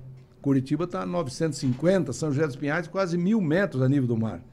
Então, quanto mais alto, menos oxigênio. Isso a gente aprende quando a turma fala, ah, vai jogar lá em Potosí, vai jogar em É. La Paz, vai jogar na 3 mil metros, 4 mil metros. Então, por exemplo, aqui, como você tem menos oxigênio no ar, você precisa de uma pista mais comprida Pra decolar. para poder decolar o mesmo avião que decola lá de Porto Alegre, não decola aqui de Curitiba, porque arrisca acabar a pista e ele não, não ter decolado.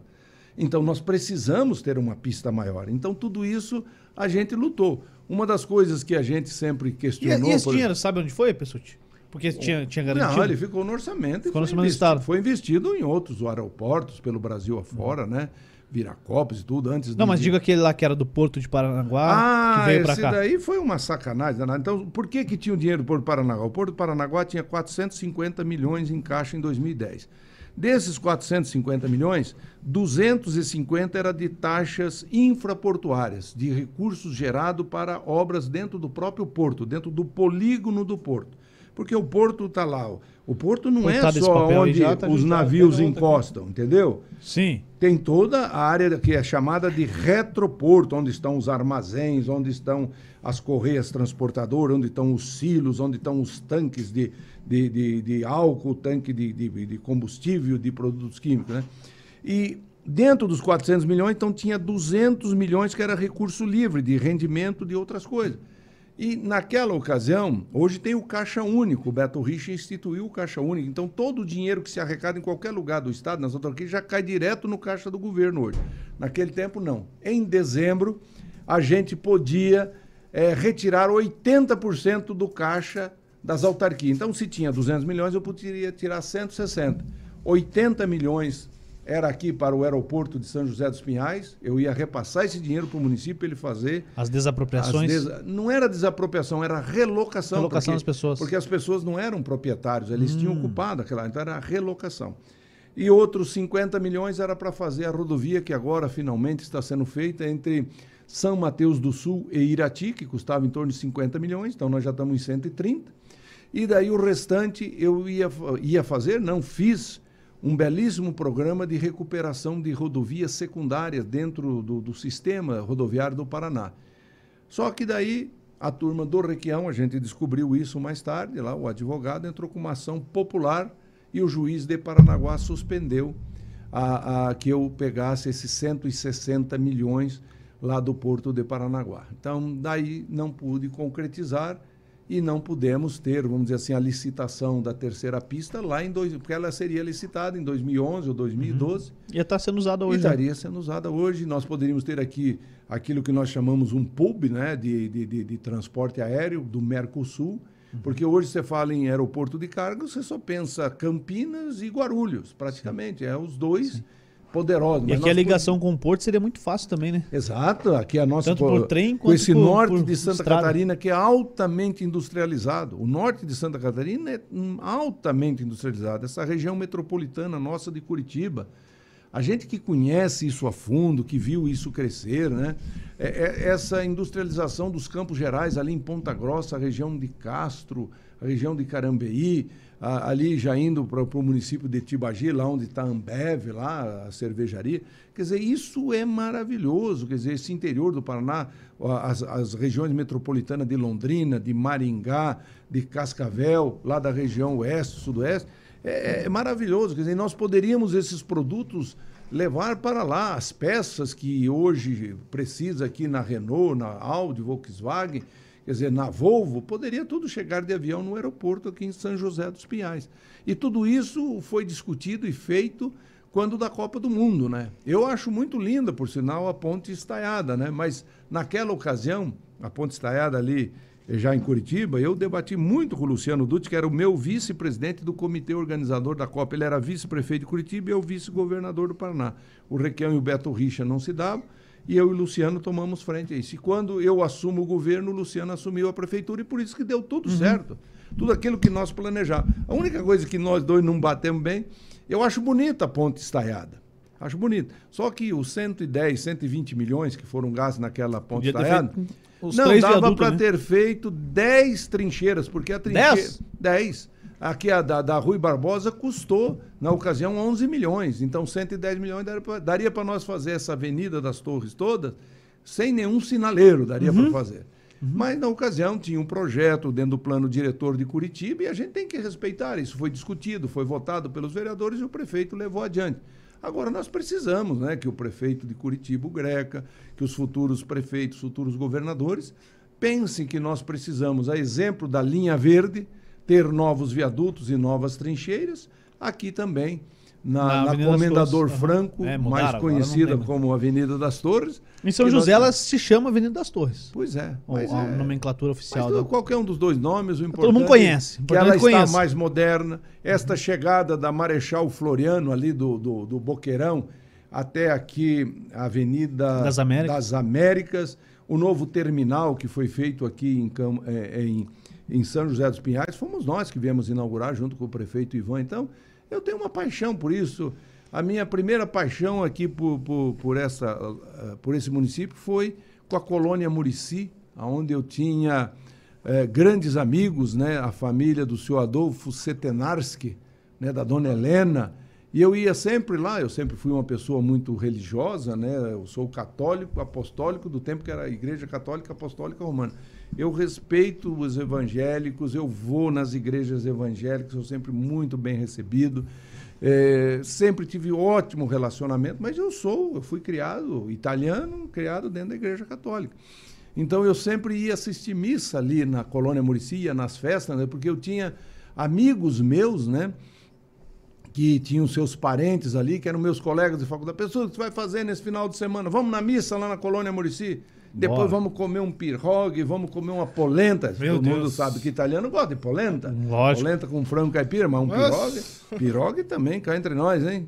É coisa de primeira aquilo É. lá, né? Então, então eu tenho, E- assim, um carinho especial por São José. Sabe que Essa- São José dos Pinhais dá nome é, de um dos. Do, do maior ginásio da região metropolitana. Ney Braga. Ginásio Esportes é, é o outro já, né? Foi. O Max Rosman é maior do que o Ney Braga. É mesmo? É, é o maior ginásio da região metropolitana e leva o nome do, do Max, né? Que foi um deputado federal. Eu tive contato com o Max Rosman em 2002, quando eu tinha 8 anos de idade. Ele veio a São José dos Pinhais na campanha política junto com o Chico Bier. E, e após, acredito, 2006 ele se reelegeu e depois ele veio a falecer, né? E Uhum. O filho do Chico Bira é vice-prefeito ou é, é, secretário? secretário de governo e Secretário. pré-candidato a deputado estadual. Exatamente. É, o Tiago. E Thiago, o... o Thiago eu conheço, acho que quando nasceu, né? Porque o Chico Bira é meu amigo. As histórias Sabe que ele ele mora do lado da casa. gente- Ele mora aqui do lado, né? Ele mora por aqui. Eu sei É. que ele era nascido lá em Tijucas do Sul, se eu não me engano, Mandirituba, sei lá, mais Tijucas do Sul. Tijucas. Então, eu, eu sempre foi muito meu amigo o, o Francisco Bira, assim como o Leopoldo foi meu amigo. Eu era amigo do Pio Visão, o senhor Moacir Pio Visão. Mora aqui perto também. A gente tá, tá É, do tô- ladinho eu todo tô mundo. Eu agora estou querendo vir aqui falar com a prefeita, né? A Nina. A Nina Singer, né? Isso. Essa mora um Isso. pouco mais longe. Essa É. mora mais na contenda aí, mais amigo longe. do, do, do, do Toninho Fenelão, Toninho da farmácia, do, do Cetim, meu Deus do céu. Vereadores, meus amigos. Você sabe que eu sou cidadão honorário de São José É mesmo? Sou. O ídolo Nelly, que foi vereador aqui, o Nedson Caran, que é meu colega veterinário, a esposa dele, a dona Emma. O bigodinho é parecido. É, Diz que ele tirou um o bigode. Tirou o bigode? Então não, o caramba. cara tirou o bigode. Então, ô, Caran, se estiver escutando nós, aquele abraço aí, cara. Queria que você fosse candidato a deputado, mas você não está querendo. Não quer mais. Eu vim aqui, por exemplo, no dia em que o Dom Ladislau Biernaski tomou posse como bispo Caraca. da diocese, né? Então, eu, eu tenho, assim, realmente, eu, eu, uma bem-querença pelos 399 municípios do Paraná. Você conhece todos? Todos. Todos os municípios. Falando em política. Eu aqui, e o Caquinho. Alberoni ali, ó. ó. Cadê o Beroni? O Cadê? Beronita ali é o Motora. Ô, Beroni, vem aqui aparecer aqui, Chega rapaz. aí, Beroni. Vem Vamos aqui. saber quem que leva o Pessute pra todos os É, municípios. vem aqui, fica aqui do Vem meu mais lado perto, um vem mais Vem perto. aqui, vem aqui, vem aqui. Aparece Mais perto, aqui. tá aí, ó. Esse é o, tira a massa Vem um pouquinho. cá. Aí, Esse é o filho do Zé Barbino, capa- capador de parca, que era meu vizinho de sítio lá em Jardim Alegre. Esse que E é que- teu parceiro desde sempre, É, então. O ano que vem, Aí, aí. o ano que vem vai, Aí, vai completar 30 anos que ele é meu parceiro. Beroni, em quantos municípios nós fomos? Em todos ou não fomos? Eu só, só não fui num só. Qual? Fui todo. Qual que você não foi? O Doutor Ulisses.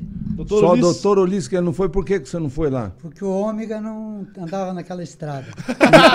Aí E da- tinha que dar a volta e esperar lá. E daí eu fui de avião de rosca. É, e- Avião de rosca. foi- Então, só um que ele não foi. Até Guaraqueçaba ele foi de barco. E a Guaraqueçaba ele foi de carro. Fez a volta lá nos 90 quilômetros. E Roncador ele também foi de carro, eu fui de helicóptero. Eu tenho só três. Roncador não, doutor. é, Mato Rico. Mato Rico ficaram antes. É, e eu fui de, de helicóptero. Então só tem três lugares no Paraná que eu não fui de carro. Guaraqueçaba, o Beroni foi de carro. É, Doutor Ulisses, que eu fui de avião de rosca, e ele não pôde ir com ômega porque a estrada não dava para passar de o ômega. rosca. Ilha E do Melden. Mato Rico. Mato Rico. Mas nos 399 municípios, eu pego aqui o Beroni agora e digo para ele assim, ó, vamos lá em Guairaçá. É, Ah, só lá, acelera. lá, lá diante de Paranavaí. Isso aí, já lá levou já um doce, tá certo. Não, nessa parte ele é muito Ele bom. é bom, ele é ele é bom. bom para comer porpeta também. Então, eu conheço os 399 e por isso municípios, né? E fui em todos eles, conheço essa diferenciação geográfica do Paraná, essa diferenciação cultural, essa diferenciação econômica, o que é esse Paraná do Norte que foi feito pelos brasileiros de São Paulo, Minas Gerais, os nortistas, os japoneses, os italianos, os poloneses, os ucranianos que vieram para aquela região, o que é esse Paraná sulista, que é o sudoeste do Paraná e o oeste que foi feito pelos gaúchos e catarinenses nos últimos 60 anos, porque é uma região muito nova. O Paraná é muito novo, rapaz. Você sabe que Londrina não tem 90 anos Aham. ainda? Não tem. Maringá não tem, quer dizer, Cascavel não tem, quer dizer, lá Pato Branco é 60 anos. Quer dizer, então, são regiões novas. E daí esse Paraná, o Paraná eh, tradicional, vamos dizer que é o Paraná do litoral, ali de Morretes, Onde nasceu, né? Berço é do por Paraná. onde começou e daí subiu para Curitiba, São José dos Pinhais. Era São José dos Pinhais que na origem chamava Príncipe. O município de São José dos Pinhais, eu acho que no começo chamava Príncipe, quando o Paraná foi Sei declarado que São José dos. Pinhais é, é mais velho que Curitiba. É né? mais velho que velho Curitiba, São José dos Pinhais. A Lapa. Tem uma lenda que São José dos Pinhais foi capital do estado por um dia. Ah, deve ter sido, Antes de certeza. Curitiba. Deve ter sido. Provavelmente. Deve ter sido. Porque ah, naquela época, então, esse Paraná tradicional de União da Vitória para cá, o, o- o- era definido um caminho por lá, que era o caminho dos tropeiros, né? É, é, esses caminhos do Piabiru que vinha lá da Bolívia, cruzava toda a América e, e saía aqui por Curitiba e caminhava ali para Cananéia, Bom Jesus do Iguape, em São Paulo, e que descia até Florianópolis. Inclusive tem uma história fantástica que é do Alvar Núñez Cabeça de Vaca, que em 1400 e pouco foi designado pela rainha de Espanha, né, da Espanha, para assumir a presidência e o governo do Paraguai em Assunção. E a- ele ia descer ali em Cananéia, São Paulo, e vira para Curitiba. Mas daí os índios que eram dali, os índios caetés, se eu não me engano, carijós caetés, é, eu sei isso porque eu li, estudei isso, né, sobre os caminhos de Piabiru, né, essas coisas todas. Aí o que, que ele fez? Ele teve que ir parar em Santa Catarina, atrás da ilha de Santa Catarina, para deixar os navios ali. Eles en- entravam normalmente nas baías para não pegar a onda brava do mar, que destroçaria os navios, né, Aham. aqueles navios antigos. Então eles escondiam os navios dentro das baías para proteger das ondas bravas. E daí ele de Florianópolis para ir para Assunção, o que, que ele fez? Ele veio até Curitiba, aqui na região de Araucária, por aqui, desceu, pegou o rio Tibagi um tanto, aí cruzou, foi lá para Altamira do Paraná, Palmital, Pitanga, por ali, cruzou e encontrou o rio Iguaçu e foi o cara que descobriu as cataratas do Iguaçu. Alvar Nunes Que ele Cabeça caiu de com Vaca. o avião, com- caiu com o navio lá? Não. Não, a para, velho. rapaz. Ele, Tá louco? O navio ficou em- em Florianópolis. O, É. o navio ficou em Florianópolis. Ele foi E cercando o daí ele subiu a pé, eles tinham cavalos, eles traziam cavalos, iam escravizando índios para ajudar a carregar. Mas por que. E por que não ele- ficou no Brasil, será? Não, porque ele era o presidente do Paraguai na época. Que ia e mandar por lá, né, que pô? que ele pegou? Você pega depois o mapa ou aí no Google mesmo e verifique. Por que, que ele foi em Curitiba? Porque a bússola mostrava e os navegantes anteriores e a turma né, já tinham visto que é, de Curitiba para Assunção era só você botar, vamos dizer assim, o nariz na direção do pôr do sol, na direção Ah, o leste, Juliano tava feliz nessa e ir embora, ir embora. porque você, é, a- a- vamos dizer, é, Chegaria- Assunção e Curitiba, se você cruzar lá para a África, Pretória, na África, e depois, agora eu não estou lembrado qual cidade, se é Sydney, é Canberra, lá na Austrália, elas estão no mesmo, no mesmo paralelo, na mesma linha do mapa. Você pega de Pretória na África, Curitiba, a Assunção, você passa uma linha em cima. Então ele veio em Curitiba porque ele sabia que se ele caminhasse reto, lógico, ele saía um pouco para cá por causa de um, Aham, um aham. buraco, um mato. Voltava um E pouquinho. voltava, mas ele sabia que ele tinha que ir naquela direção do pôr do sol. E ele, depois de alguns dias, alguns meses, chegou em Assunção e assumiu o governo. Caraca.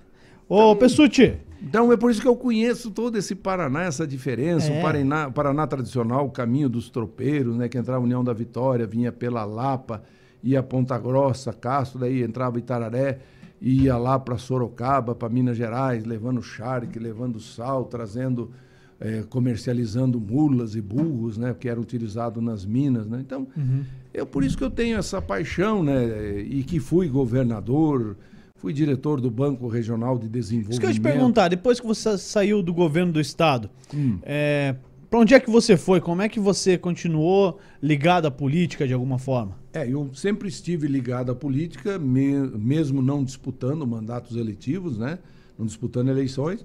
Eu fui ser conselheiro do Banco Nacional de Desenvolvimento, BNDES, por quatro anos, fiquei lá, também ajudando a promover. no o governo Dilma. Não, aí era no governo da Dilma já, era 2011 que eu fui para lá. E daí também, ainda durante o governo da Dilma, eu fui ser conselheiro da Itaipu Nacional, em 2013. Né? E daí, em 2014, eu saí porque eu queria disputar a eleição como governador ou como senador, mas daí, de novo, o nosso hum, Roberto Requião de novo travou. Tudo de novo. seria candidato em 2014 Seria ao governo do estado ao ou ao governo Senado? Ou ao Senado. E ele de novo não deixou, como em 18 também eu queria ser e não deixou.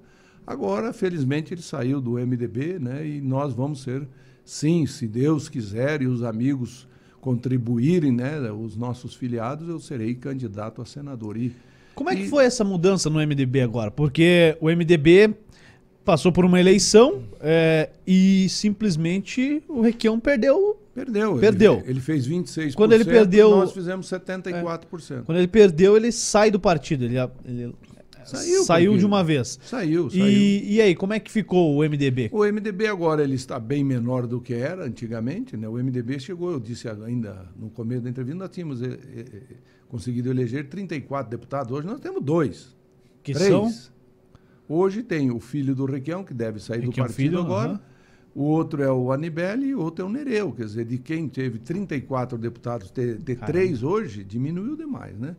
Então, isso tudo. E por culpa, sim, da, da forma como ele Tá, administrou mas- o partido pensando só nele, não nos companheiros. Né? Não, Mas para você ser candidato ao Senado, é, Eu precisa, ter uma, precisa que o partido tenha uma base sólida. Sim, ho- hoje nós temos a base para ser candidato a, de- a- a Que- senador.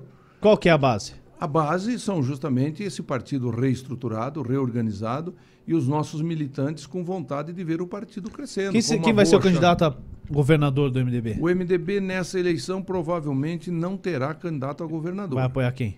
Como lá, por exemplo, em 2010 o MDB optou de apoiar o Osmar, em no- 1994 o MDB optou em apoiar o Álvaro Dias, que não eram do MDB. E agora o MDB pensa e- em apoiar a candidatura à reeleição do Ratinho Júnior. Porque nós estamos trabalhando agora na formação de uma boa chapa de deputados estaduais, deputados federais. Estamos levando adiante essa proposta de sermos o candidato a O senador. que, que precisa ter para ser candidato a deputado federal no MDB? Olha, primeiro tem que ter vontade. 21 de ser- anos, né? É, 21 pelo menos isso, né? Isso aí eu vou acabar com isso. O dia que eu for, É. eu for senador, eu vou acabar com isso. Mas mas- para eu ser senador, tem que esperar mais oito anos ainda. É, o senador pra agora tentar, acho né? que é 30 anos. né? 35, meu. Senão acho já era que candidato na baixou, próxima. Acho que, acho que baixou. Não, governador, que acho que é, É? 30, senador é igual o presidente da República, é 35. 35. Então precisa ter, vamos dizer, militância política, precisa ter envolvimento com a comunidade, precisa ser uma pessoa conhecida. É lógico que uma pessoa que atua nos meios de comunicação, ele já fala com a população no dia a dia. É, normalmente os grandes é, pastores evangélicos também tiveram êxito, né? Algum, alguns segmentos da Igreja Católica também tiveram êxito. É, o- os grandes locutores, vamos dizer, da crônica policial também tiveram êxito.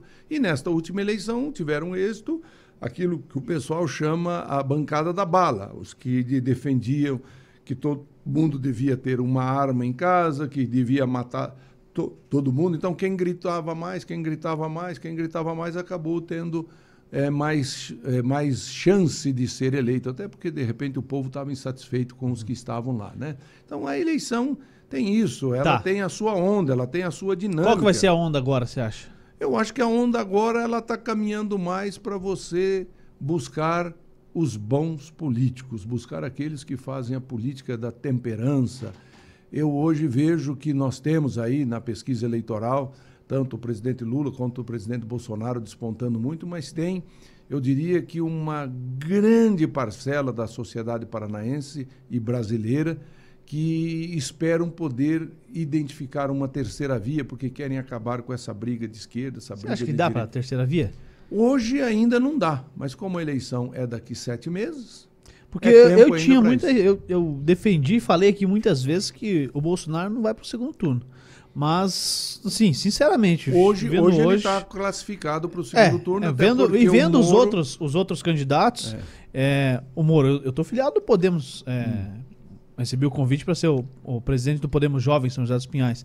Mas, pô, eu olho lá, ninguém desponta. Vai ali 10%, 8%, 12%, e volta. Fica Sim, igual o Ciro nós- Gomes. Porque nós estamos num momento de altíssima polarização, né? E você acha que dá para quebrar isso? Dá para quebrar essa Ah, polarização? se a gente não tentar, não quebra, né? Nada de pessoal contra o Lula, nada de pessoal contra o Bolsonaro. Eu não tenho nada de pessoal. Eu apenas eu tenho uma posição partidária. Eu estou no MDB há 56 anos. O MDB apresenta uma candidata que tem um perfil que me agrada. Eu vou com ela. Se ela não for para o segundo turno e tiver um segundo turno, aí no segundo turno eu vou olhar quem está no segundo turno e vou escolher. Qual o melhor dizer, caminho? qual- É, pô, o, o MDB, me corrija se eu estiver errado, né? Hum. Você conhece desde a fundação do MDB, desde Sim. de menino, mas o MDB chegou à presidência três vezes, Sim, com o Sarney, o Sarney. com o Itamar Franco e com o Michel Temer. Exatamente. Nenhuma sendo eleito o candidato, né? Nenhuma como candidato. Sarney com o... Você vê como que são as coisas, né? E o MDB que em 86 elegeu praticamente, se eu não me falha a memória, eu não sei se é dos 27 governadores, né? Eu acho que foram 24 ou 23 governadores que nós elegemos em 86. Caramba. É, lembrando que Nós era, era o do- MDB e a- o Arena, né? E o PDS. PDS, né, nessa época. Mas já tinham outros partidos, né? Mas não, não lançaram Ah, sim. candidatos. Na... eh, Eles lançaram candidato. Então, o PT só- já tinha, o PDT só pra, já tinha. Só pra é, dar o contexto, Então, né? é- o, é o Sarney, situação- quando o Tancredo Neves foi eleito presidente. Foi eleito pelo colégio eleitoral, O- o Tancredo morreu, o Sarney É, ficou. o Itamar, quando o Houve Collor foi impeachment impeachmentado. Do Collor. E o Michel Temer, quando, o impeachment da Dilma. a Isso. É, por que, que o MDB nunca chegou à presidência como O MDB, candidato mesmo? Eu, eu vou dizer aqui para você o que a gente sempre constatou e disse. O MDB ele sempre foi muito forte em lideranças locais e regionais. Tanto que elegeu mais de 20 governadores. O MDB ainda hoje tem, se não me engano, a maior bancada de senadores. E sempre teve a maior bancada de deputados estaduais, tanto que o Temer foi diversas vezes presidente da Câmara, o Eduardo Cunha, pelo MDB, também foi. Porque o MDB tinha a maior bancada. Mas o MDB não tinha assim, uma liderança que, que sobressaísse, como sobressaiu o Fernando Henrique Cardoso, como sobressaiu. O, o, o, o Collor foi, um, foi uma eleição parecida com essa do Bolsonaro. Foi um fenômeno que surgiu. O Collor surgiu na, na luta contra os Marajás, né? E aí ganhou a eleição, e ganhou a eleição de pessoas fabulosíssimas, como era o Leonel Brizola, como era o Mário Covas. O Enéas era- disputou aquela eleição contra ele? Disputou. Disputou. Como era o Ulisses Guimarães. Naquela eleição, Ulisses Guimarães, que era o senhor das diretas, uma referência, mas a É, população é. se encantou com o Fernando Collor. e o Então, Ulisses Guimarães foi candidato do MDB, né? foi candidato Foi. do MDB. Foi naquela e foi numa outra também, lá acho que em 70, se eu não me É, engano. e, né? e- e o Ulisses Guimarães é uma das figuras que é pouco conhecidas né? Pouco conhecida. Tinha que dentro do, Não. do contexto geral da política. A, a população mesmo tinha que conhecer mais ele, Tinha né? por tudo que mais, fez, né? tudo que um representa. homem muito ma- maravilhoso do ponto de vista da o democracia. presidente da Constituinte, né? Um homem que, que defendia assim com garra as liberdades democráticas, os direitos humanos, né? O, o Álvaro Dias, quando fez a quantidade de votos que fez para presidente na última Isso. eleição, 400 e poucos mil votos, né? Para quem tinha feito 800 mil ou mais, acredito que foi mais para própria próprio Senado, ele fez No mais. Senado ele fez 4 milhões. 4 né? milhões e poucos, e aí não fez a mesma votação do que para presidente. Ele se referiu ao Ulisses Guimarães como um dos grandes homens da política que não teve sucesso Não teve. na, na tentativa de ser presidente. Essas coisas a política assim, a população ela, ela tem esse direito de decidir, né? E ela decide. Como eu sempre digo para as pessoas, vocês não se assustem se de repente eh, o eleitorado do Brasil retornar o presidente Lula à presidência da República. A Mas hoje é o mais viável que tem. É, é o mais viável, quer dizer, daqui a pouco, mas como que vai voltar? Ué, você pega no Uruguai, saiu o Pepe Murrica e o Tabaré, entrou o outro, que era do outro grupo. Na Argentina, era a Kirchner, tiraram a Kirchner, botaram o Macri e agora voltou o Gonçalves, do grupo da Teresa Kirchner. Aham. Lá no Chile... E ela voltou como vice, né? É, então, lá no Chile era o, o Augusto Pineira, que tinha derrotado a, como chama, a Bachelet, né? Aham. a Bachelet. Agora voltou o, o menino lá, um menino de 30 e poucos anos que é apoiado pela Bachelet. Vai lá na Bolívia, por exemplo. Era o Evo Morales, o índio, que saiu escorraçado, queriam matar ele. Hoje, a mulher que substituiu ele está presa e o candidato que ele apoiou está eleito. O povo faz isso. Você vai lá no. Ah, mas isso é as republiquetas, não sei o quê. Aqui da... Vai nos Estados Unidos.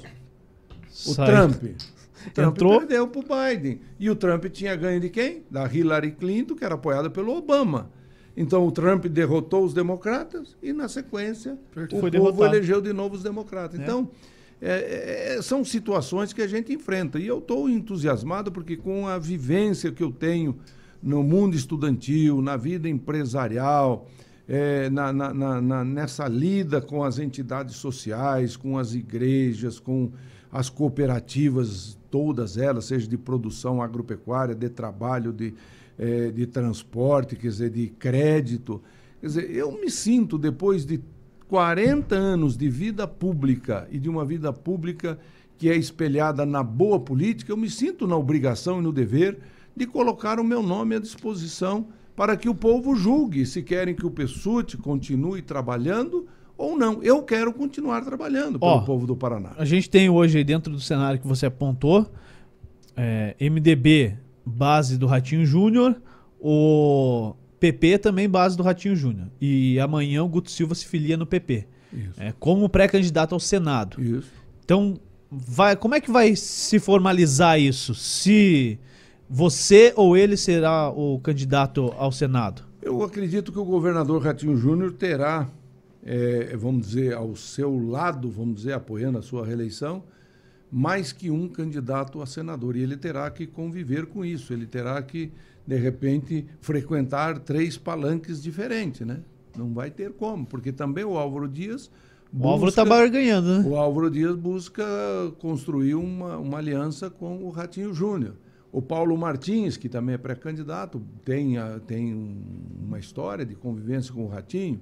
Quer dizer, então hoje não tem assim dos Mas e como é que cinco- ficaria? Como é que forma- formalizaria isso aí? Não, é que... O, o MDB teria que estar junto com, com o Ratinho Júnior na, na Mas coligação você geral? coliga só na eleição de governador. E né? pode cada um lançar um candidato? Porque é uma eleição. Senador é uma eleição, governador é uma eleição. É, é Então porque a gente você nunca pode coligar nas, na- na- na- nas eleições aqui para governador e pode deixar liberado as candidaturas ao Senado. Como deputado estadual, cada um de nós vamos Sim. ter que ter a nossa chapa, não tem coligação. Para deputado federal também não tem. Para senador pode ter, pode, porque é majoritária, pode. Mas se Entendi. nós não quisermos fazer a coligação para a- apoiar um outro candidato a senador, nós podemos lançar um candidato. E nesse momento o MDB do Paraná apresenta o meu nome como pré-candidato a senador. E Aham. eu digo a você que não tenho assim nenhuma preocupação maior se esse candidato vai ser, se aquele vai ser. Eu digo para você o seguinte, na eleição de 18, até 15 dias antes da eleição estavam eleitos Roberto Requião e Beto Rich. Quando as urnas se abriram, estavam eleitos Oriovisto e Flávio Arnes. Então, eu não quero ser o primeiro lugar e nem consigo ser o primeiro lugar hoje, porque eu estou 11 anos fora da mídia. Todos esses outros que nós falamos, eles têm mandatos eletivos, estão ocupando mandato, eles têm emenda para dar ó, por exemplo, o, o Guto Silva, cargo de deputado estadual, chefe da Casa Civil. Foi. Álvaro Dias é- é Senador senador há 28 há anos. 28. Isso. E tá aí de novo Aline pra é pôr o nome. Aline federal, Sleitz, Martins, né? deputado- Todos eles têm, no mínimo, uns 200 mil reais de verba para gabinete, para despesas dele, para viajar e tudo mais, para alugar escritório e para contratar pessoal. Eu tenho zero. Eles têm emendas parlamentares, mas eu não tenho mandato, eu não tenho emenda parlamentar. Então, é, é um jogo meio desequilibrado? É, mas eu também não preciso de muita coisa para fazer a minha campanha. Eu vou buscar no meu partido, tem agora esse bendito ou sei lá o que fundo de financiamento de campanha eleitoral. Eu não sou a favor desse fundo. Eu vou utilizar dele porque ele está aí à disposição do partido e se eu puder, porque eu não tenho dinheiro suficiente para tocar a minha campanha de senador. Eu não sou um empresário rico, eu sou um servidor público que me aposentei, que saí da, do serviço público e hoje eu sou um aposentado do INSS. Então, eu, a minha aposentadoria é de seis pila por mês. Eu não tenho dinheiro, não tenho um tem, patrimônio. não tem aposentadoria como ex-governador? Não, ela deixou de existir já faz quase dois anos e nós não recebemos mais aposentadoria de ex-governadores. Então, éramos apenas oito, que, onze, que, oito ex-governadores e três viúvas e hoje ninguém mais recebe. Então, eh, nos restou, evidentemente, o patrimônio que a gente fez enquanto um trabalhador. Eu tenho 69 anos. Eu fiz agora, em 10 de março, 69 anos. E eu, há 61 anos, eu trabalho, porque eu tinha 8 anos de idade, eu ia para a lavoura trabalhar. Então, eu sou um cidadão, quando as pessoas dizem, ah, mas eh, não contribuiu com a Previdência para receber como ex-governador. Eu contribuí para a Previdência, Fundo Rural, eh, eh, INSS, tudo, a INPS, INSS, durante toda a minha vida. Quer dizer, eu, quando eu trabalhei no comércio, eu, eu contribuí. Quando eu trabalhei na prefeitura, eu contribuí. Quando eu trabalhei no sindicato rural, eu contribuí. Quando trabalhei no BNDES, eu, trabalhei, eu contribuí. Quando eu trabalhei no BRDE, eu contribuí. Quando trabalhei na Itaipu. Quer dizer, eu sou uma pessoa que há 61 anos trabalho, mas eu quero continuar trabalhando. Aham. Tem, tem possibilidade do PSUT ser candidato a deputado estadual para fazer uma grande votação e levar muita gente do MDB? Olha, eu dizer para você que não existe essa possibilidade, eu estaria mentindo para você, porque ir para o telespectador, né? Eu não sou político de fazer aquele, ah, se me convocarem, ah, se eu for convocar. Não, eu sou direto. Eu quero ser candidato a senador. É isso que eu estou buscando. Mas se chegar lá no mês de agosto, por alguma circunstância, eu não conseguir ter o apoio dos meus companheiros do MDB, de a partidos, outros aliados, ter apoios e um mínimo de estrutura, eu posso repensar, porque eu também não preciso me jogar de um precipício só para dizer que eu dei Sentir um emoção. salto livre de tantos metros porque eu queria demonstrar que eu tinha coragem. Não, eu quero e quero muito ser candidato a senador, porque eu tenho experiência, eu tenho preparo, eu tenho ficha limpa, eu sou uma pessoa transparente, eu quero trabalhar para os prefeitos, para os municípios, para a população de cada município. Eu quero trabalhar para que o Paraná tenha uma infraestrutura melhor, que nós possamos ter essas nossas rodovias principais duplicadas, que nós possamos utilizar o dinheiro que vai sobrar da Itaipu Nacional, talvez você não saiba. Mas em 2023, o ano que vem, a Itaipu termina de pagar os empréstimos todos e vai sobrar. O que, que são esses empréstimos para construção? que foi feito há 50 anos atrás para construir Itaipu. Então, esses empréstimos para construir Itaipu, fazer as subestações, fazer tudo aquilo que foi feito, todos esses financiamentos zeram, acabam. Quanto Em- paga por mês hoje? Pra você ter uma ideia, hoje são 2 bilhões e 200 milhões por ano. Por ano? Por ano. Então, como fazer- não vai ter Sabe mais quanto dívida, zero tem isso, Ju? como Tem não vai que ter tem na mais, minha conta. vai dar 12, Zero. 10, 12 bilhões, porque é 5 reais o dólar hoje, você pega 2 bilhões, multiplica por 5, dá 10 bilhões. Cinco Ah, em vezes- dólar? Em dólar, isso? 2 bilhões e 200 milhões de dólares. Hoje é o que paga por ano. Por ano. Então, você dividir por 12, vai dar aí quase 200, cento e poucos milhões de dólares né, por mês. Aham. né? Esse dinheiro vai para onde? Metade para o Paraguai e metade para o Brasil, porque é uma binacional. Então, um bilhão, vamos arredondar, um bilhão de dólares que vai sobrar, vai para onde? Vai para a Eletrobras, vai para o Tesouro Nacional para fazer o quê? Sabe Deus o que vão fazer com isso. Vão botar mais um bilhão no fundo de financiamento de campanha, será? Tá Vamos louco? usar para isso? Acho que Ô, não. ô, então, é- o que, que eu quero, se senador eu for? Eu quero abraçar essa causa de que este dinheiro que vai sobrar no caixa da Itaipu seja utilizado para duplicar rodovias federais, para duplicar rodovias estaduais, para construir mais pontes, para construir mais infraestrutura no Paraná, para que nós tenhamos o custo Paraná menor, nós tenhamos mais segurança nas rodovias, porque isso, se nós pegarmos, vamos dizer, desse um bilhão de dólares, olha, pega 500 milhões de dólares por ano, vezes 5, dá até 200, 2 bilhões e 500 milhões. Dá para nós fazer aí 500 quilômetros de rodovia todo ano. Sim. Em 10 anos nós fizemos 5 mil quilômetros, duplicamos tudo que precisa duplicar. Isso faz o quê? Isso gera emprego para os jovens, gera emprego para as empreiteiras, gera, gera, gera uma, um aquecimento na economia. Então, Sim. eu quero ser um senador para defender a boa gente do Paraná, estar de portas abertas, mãos estendidas, como sempre fui, como deputado estadual, como vice-governador, como secretário da Agricultura, como governador. Eu sempre fui um- uma pessoa aberta ao diálogo, sempre respeitei a opinião dos outros, sempre ouvi as pessoas. E eu quero levar isso para o Senado, porque eu não quero ser um senador para ficar nessa mesmice que nós temos hoje. Eu quero ser um senador que vai chegar aqui e dizer: olha, aqui a terceira pista do aeroporto vai sair. O contorno norte que está interrompido lá na rodovia da Uva em Colombo e que não chega até quatro barras lá na 116 para ligar com o contorno leste, vai sair. Um outro anel viário para desafogar ainda um pouco mais o centro, porque hoje você vai ali no contorno do contorno sul, ali na Juscelino Kubitschek, em Curitiba, você vem aqui no contorno sul, aqui do nosso lado aqui, isso está super engarrafado num carro que quebra, Trava tudo. tudo. Aham. Então está na hora de nós fazermos uma outra opção, sair lá, por exemplo, da região do Itaqui, lá em Campo Largo, sair por Araucária, Araucária sair ali eh, em Mandirituba, quem sabe, ou em Fazenda Rio Aham. Grande, e aqui sair aqui por, por trás de São José dos Pinhais, ali por Tijucas, e já jogar esse trânsito já quase descendo a serra, porque tem que passar tudo isso por dentro. Já está demonstrado que esse, esse, esse modal viário que nós temos já não suporta mais o tanto. Então nós temos que fazer. Então eu quero ser um senador para trabalhar pelo Paraná. Eu tenho 69 anos, acredito que tenho aí mais uns 10, 15 anos de vida firme para trabalhar e eu quero dedicar esse restante da minha vida, à minha família, aos meus amigos, mas dedicar também ao povo do Paraná que sempre foi justo, sempre foi correto com Orlando Pessutti.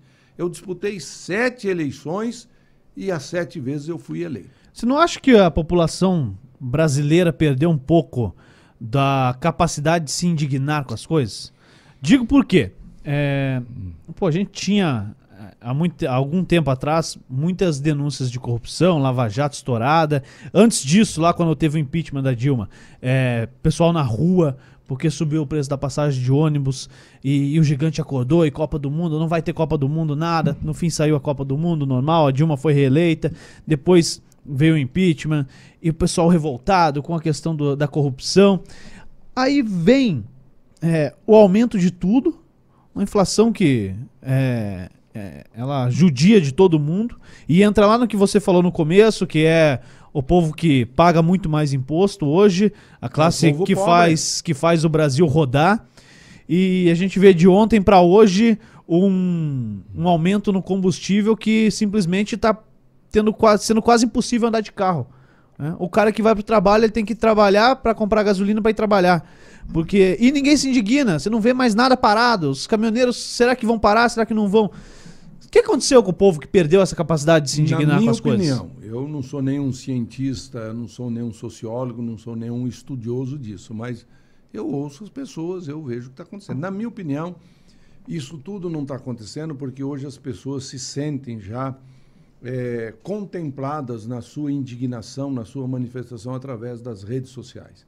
Hoje você abre eh, gente falando de tudo e de todos nas redes sociais. Então as redes sociais vieram para eh, suprir essa lacuna, mas eu entendo que as ruas voltarão. Não sei que- em que momento, mas elas voltarão. Hoje a gente já vê manifestações favoráveis a esse lado, favoráveis àquele outro lado. Essa semana mesmo eh, tivemos em Brasília uma manifestação contra a questão dos agroquímicos, né, dos agrotóxicos, dos venenos que se usam na lavoura, que são necessários, mas tem que se usar com racionalidade, com cuidado, para não sujar a água do rio, para não deixar contaminado o produto que você vai comer depois. Mas ele pode usar. A questão da mineração. A mineração hoje se discute, né, querem aproveitar, fazer um oba-oba, está vindo um tsunami aí que é a falta de coisa, o cara quer surfar na crista do tsunami para jogar já a mineração para dentro das terras indígenas. Nós não precisamos fazer isso agora. Se um dia lá na frente nós precisarmos fazer a mineração correta, porque hoje acontece de forma incorreta, porque muitas vezes alguma nação indígena, algum povo indígena permite que algum garimpeiro também mal intencionado vá lá e faça o garimpo de forma equivocada e que jogue mercúrio e polua todos os rios onde por onde aquela água vai. Mas hoje eu não vejo que seja necessário, até porque todos os depoimentos que a gente tem visto, nós temos dezenas e dezenas de jazidas que já foram prospectadas e que têm potencial de produção de fertilizantes e que estão paralisadas. Quer dizer, nós temos que ir atrás disso. Hoje a Simone Tebet falou, por exemplo, daquela é, produtora de fertilizantes nitrogenados lá em Três Lagoas, no Mato Grosso do Sul, que estava pronta, 80% dela, quando surgiu aí o petrolão, a, o Lava Jato, essa coisa toda, e a obra ficou parada. 80% estava pronto, faltava quase nada. Pega um pedacinho do lucro que a Petrobras teve esse ano, coloque lá e termina e vamos fabricar aqui os nossos fertilizantes nitrogenados. Aí abriu para ser vendida, foi para privatizar, porque também daí já surge aquele discurso, porque Tem que tudo privatizar que é público tudo. não, não presta. Meu Deus, estão privatizando aí a, a, a Xisto lá de São Mateus do Sul, está privatizando a Repara aqui de, de Araucária. Meu Deus, como que isso não presta? Isso promoveu o desenvolvimento do nosso país. Se tiver coisa errada, vamos corrigir. Aí botaram para vender, quem comprou? um grupo russo. Agora não vai poder fazer nada. Agora, o grupo russo comprou para fazer o fertilizante aqui no Brasil? Não. Para misturar fertilizante que viria da Rússia. Quer dizer, então continua do mesmo jeito, só que na mão é, de, de uma outra pessoa, é, de um outro país, que agora não pode liberar para nós e daqui a pouco não pode comprar as coisas nós, porque os portos estão fechados, estão tudo bloqueado. Então, é para justamente fazer um pouco diferente, fazer um mandato de senador diferente, né? fazer uma coisa voltada ao Paraná. Eu acredito que tenho condições de reprisar no Senado Federal o bom trabalho que eu fiz como deputado. Eu fui eleito uma vez, reeleito, reeleito, reeleito e reeleito. E nunca saí da minha base eleitoral, nunca sumi para outro canto do Paraná. Sempre fui no Vale do Ivaí, região centro-norte, região centro-sul, centro-oeste do Paraná. Ali, ali, onde as pessoas, eu ando na rua e me conhecem. Entendeu? Então, eu vejo que dá para gente fazer esse trabalho em favor do povo do Paraná. Pessuti, eu vou te liberar porque já tá tarde da noite. É, eu tenho. Ei, aqui, ó. Tem pergunta aí? Não tem. É, tem. Não me pergunta, só nos Vai, comentários. fala aí então. Um cacete. Heitor Eduardo Túlio, conhece? Quem? Heitor Eduardo Túlio. Não tô lembrado. Sou filho do Algaci Túlio. Opa! que honra poder Caramba, ouvir cara. o senhor, governador. Legal, Daí Heitor. falou- Valeu, Heitor. O meu pai sempre brincava falando que o Pessuti é o único paranaense que sabe cantar todo o hino do Paraná. É a gente não Pessuti. ia liberar o Pessuti sem isso. É, me confidenciaram aqui fora do ar que você canta e que gosta de cantar. Sim, eu sei o hino do Paraná inteiro. Ah, então tem mais alguma coisa Você aí? quer, você Não, quer que vai. eu cante a primeira estrofe? a Ah, canta uma a partinha, terceira, partezinha aí. Partezinha, Entre escolha. os astros do cruzeiro és o mais belo a fugir. Paraná serás luzeiro, avante para o porvir, o teu fulgor de mocidade, terras têm brilho de alvorada rumores de felicidade, canções e flores pela estrada, rumores de felicidade, canções e flores pela estrada. E aí Que vem o isso, estribilho de cara. novo. E daí vem a outra, né? Outrora apenas panorama de campos ermos e floresta, vibras agora a sua fama pelos clarins das grandes festas. A glória, a glória.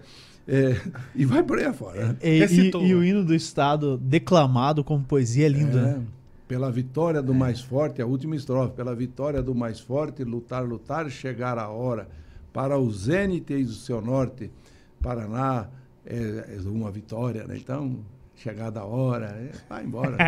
E eu aprendi a cantar o hino do Rio Grande do Sul quando eu fui ser presidente do Banco BRDE. Eu falei, esses gaúchos não vão tirar sarro comigo. Hoje eu encontrei o Germano Rigoto, eu disse, manda de lá e mando de cá.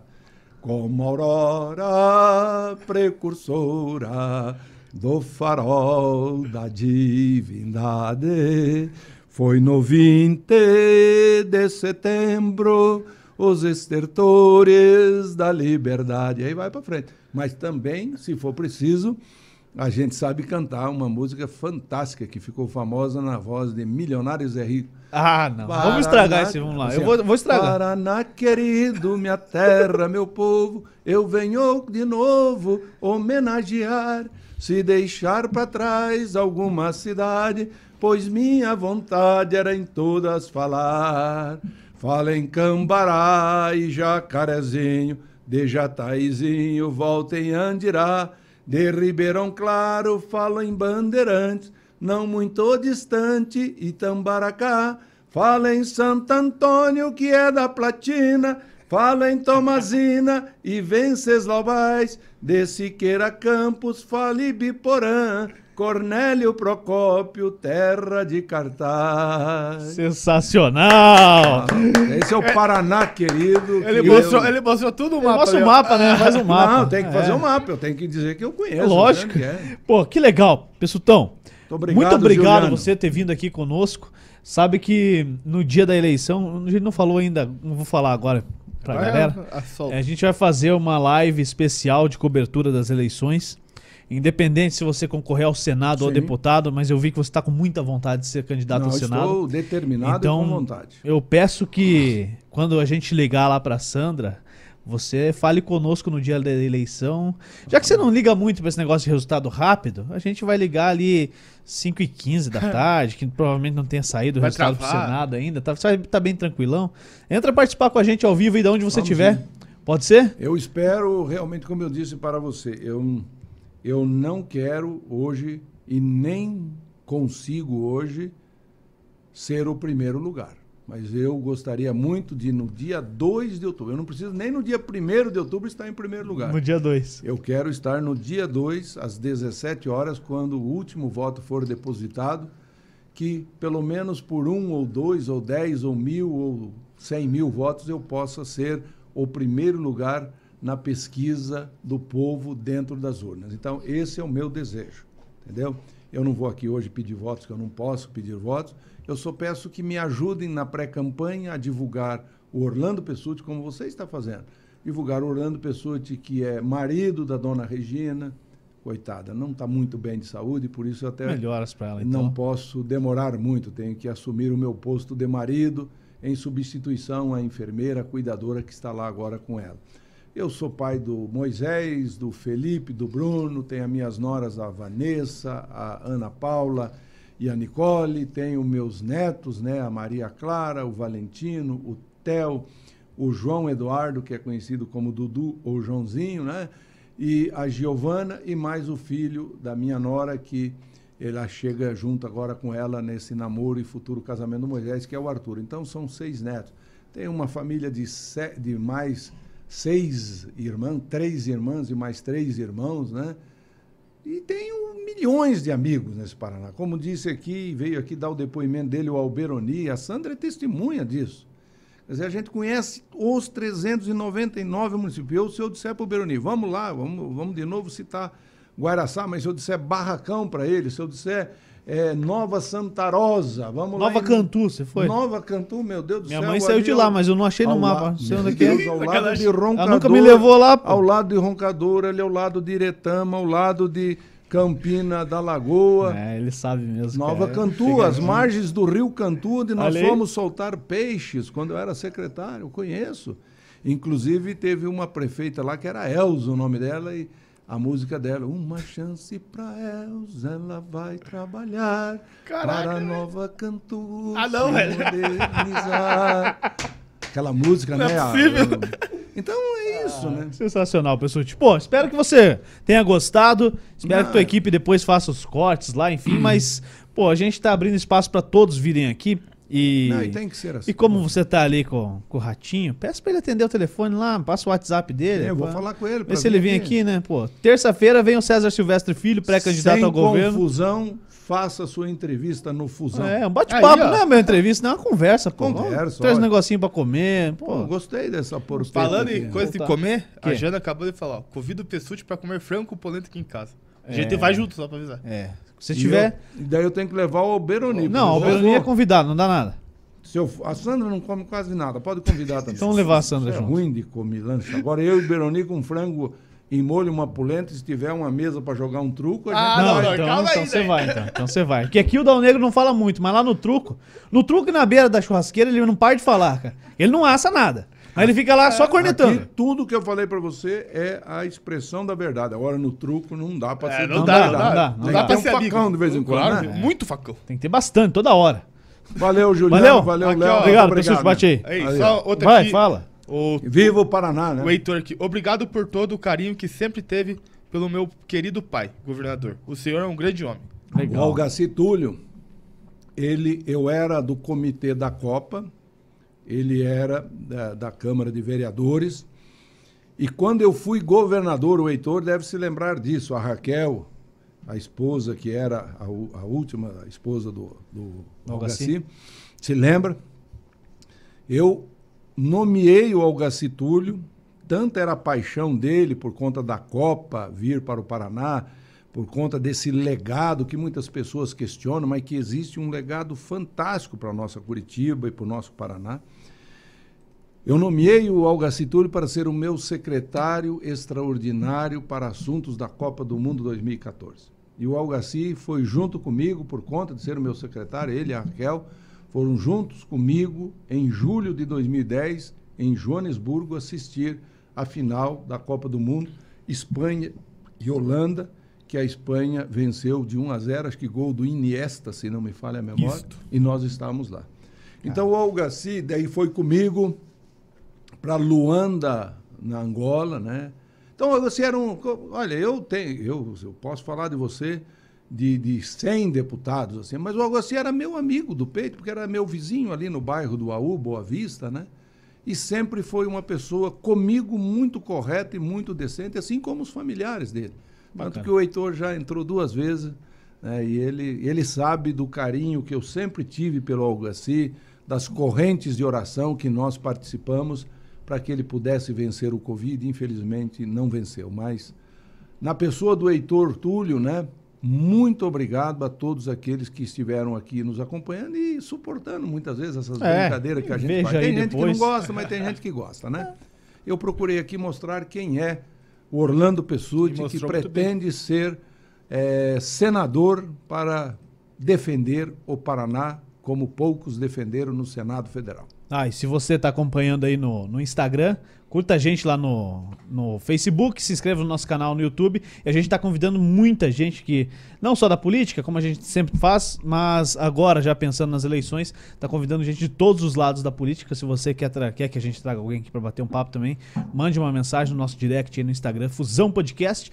Claro, se inscreva no nosso canal do YouTube e também ative o sininho de notificações. Terça-feira nós voltamos aí um pouco mais cedo, às 7 horas da noite, com César Silvestre Filho, pré-candidato do PSDB ao governo do estado do Paraná. É isso, Dalnego? É isso, Dinamos fechou. Tech, se você está pensando em estudar, está pensando em se aprimorar pessoalmente, fale com a Dinamos Tech. O link está aqui na descrição do vídeo, está aqui abaixo o link direto para o Instagram deles. Se você tem um curso e não tem uma plataforma para vender, fale com a Dinamos Tech também, que eles fazem tudo para você. É isso. Fechou. Muito obrigado pela audiência, pela participação. E é isso aí. Um abraço, tchau.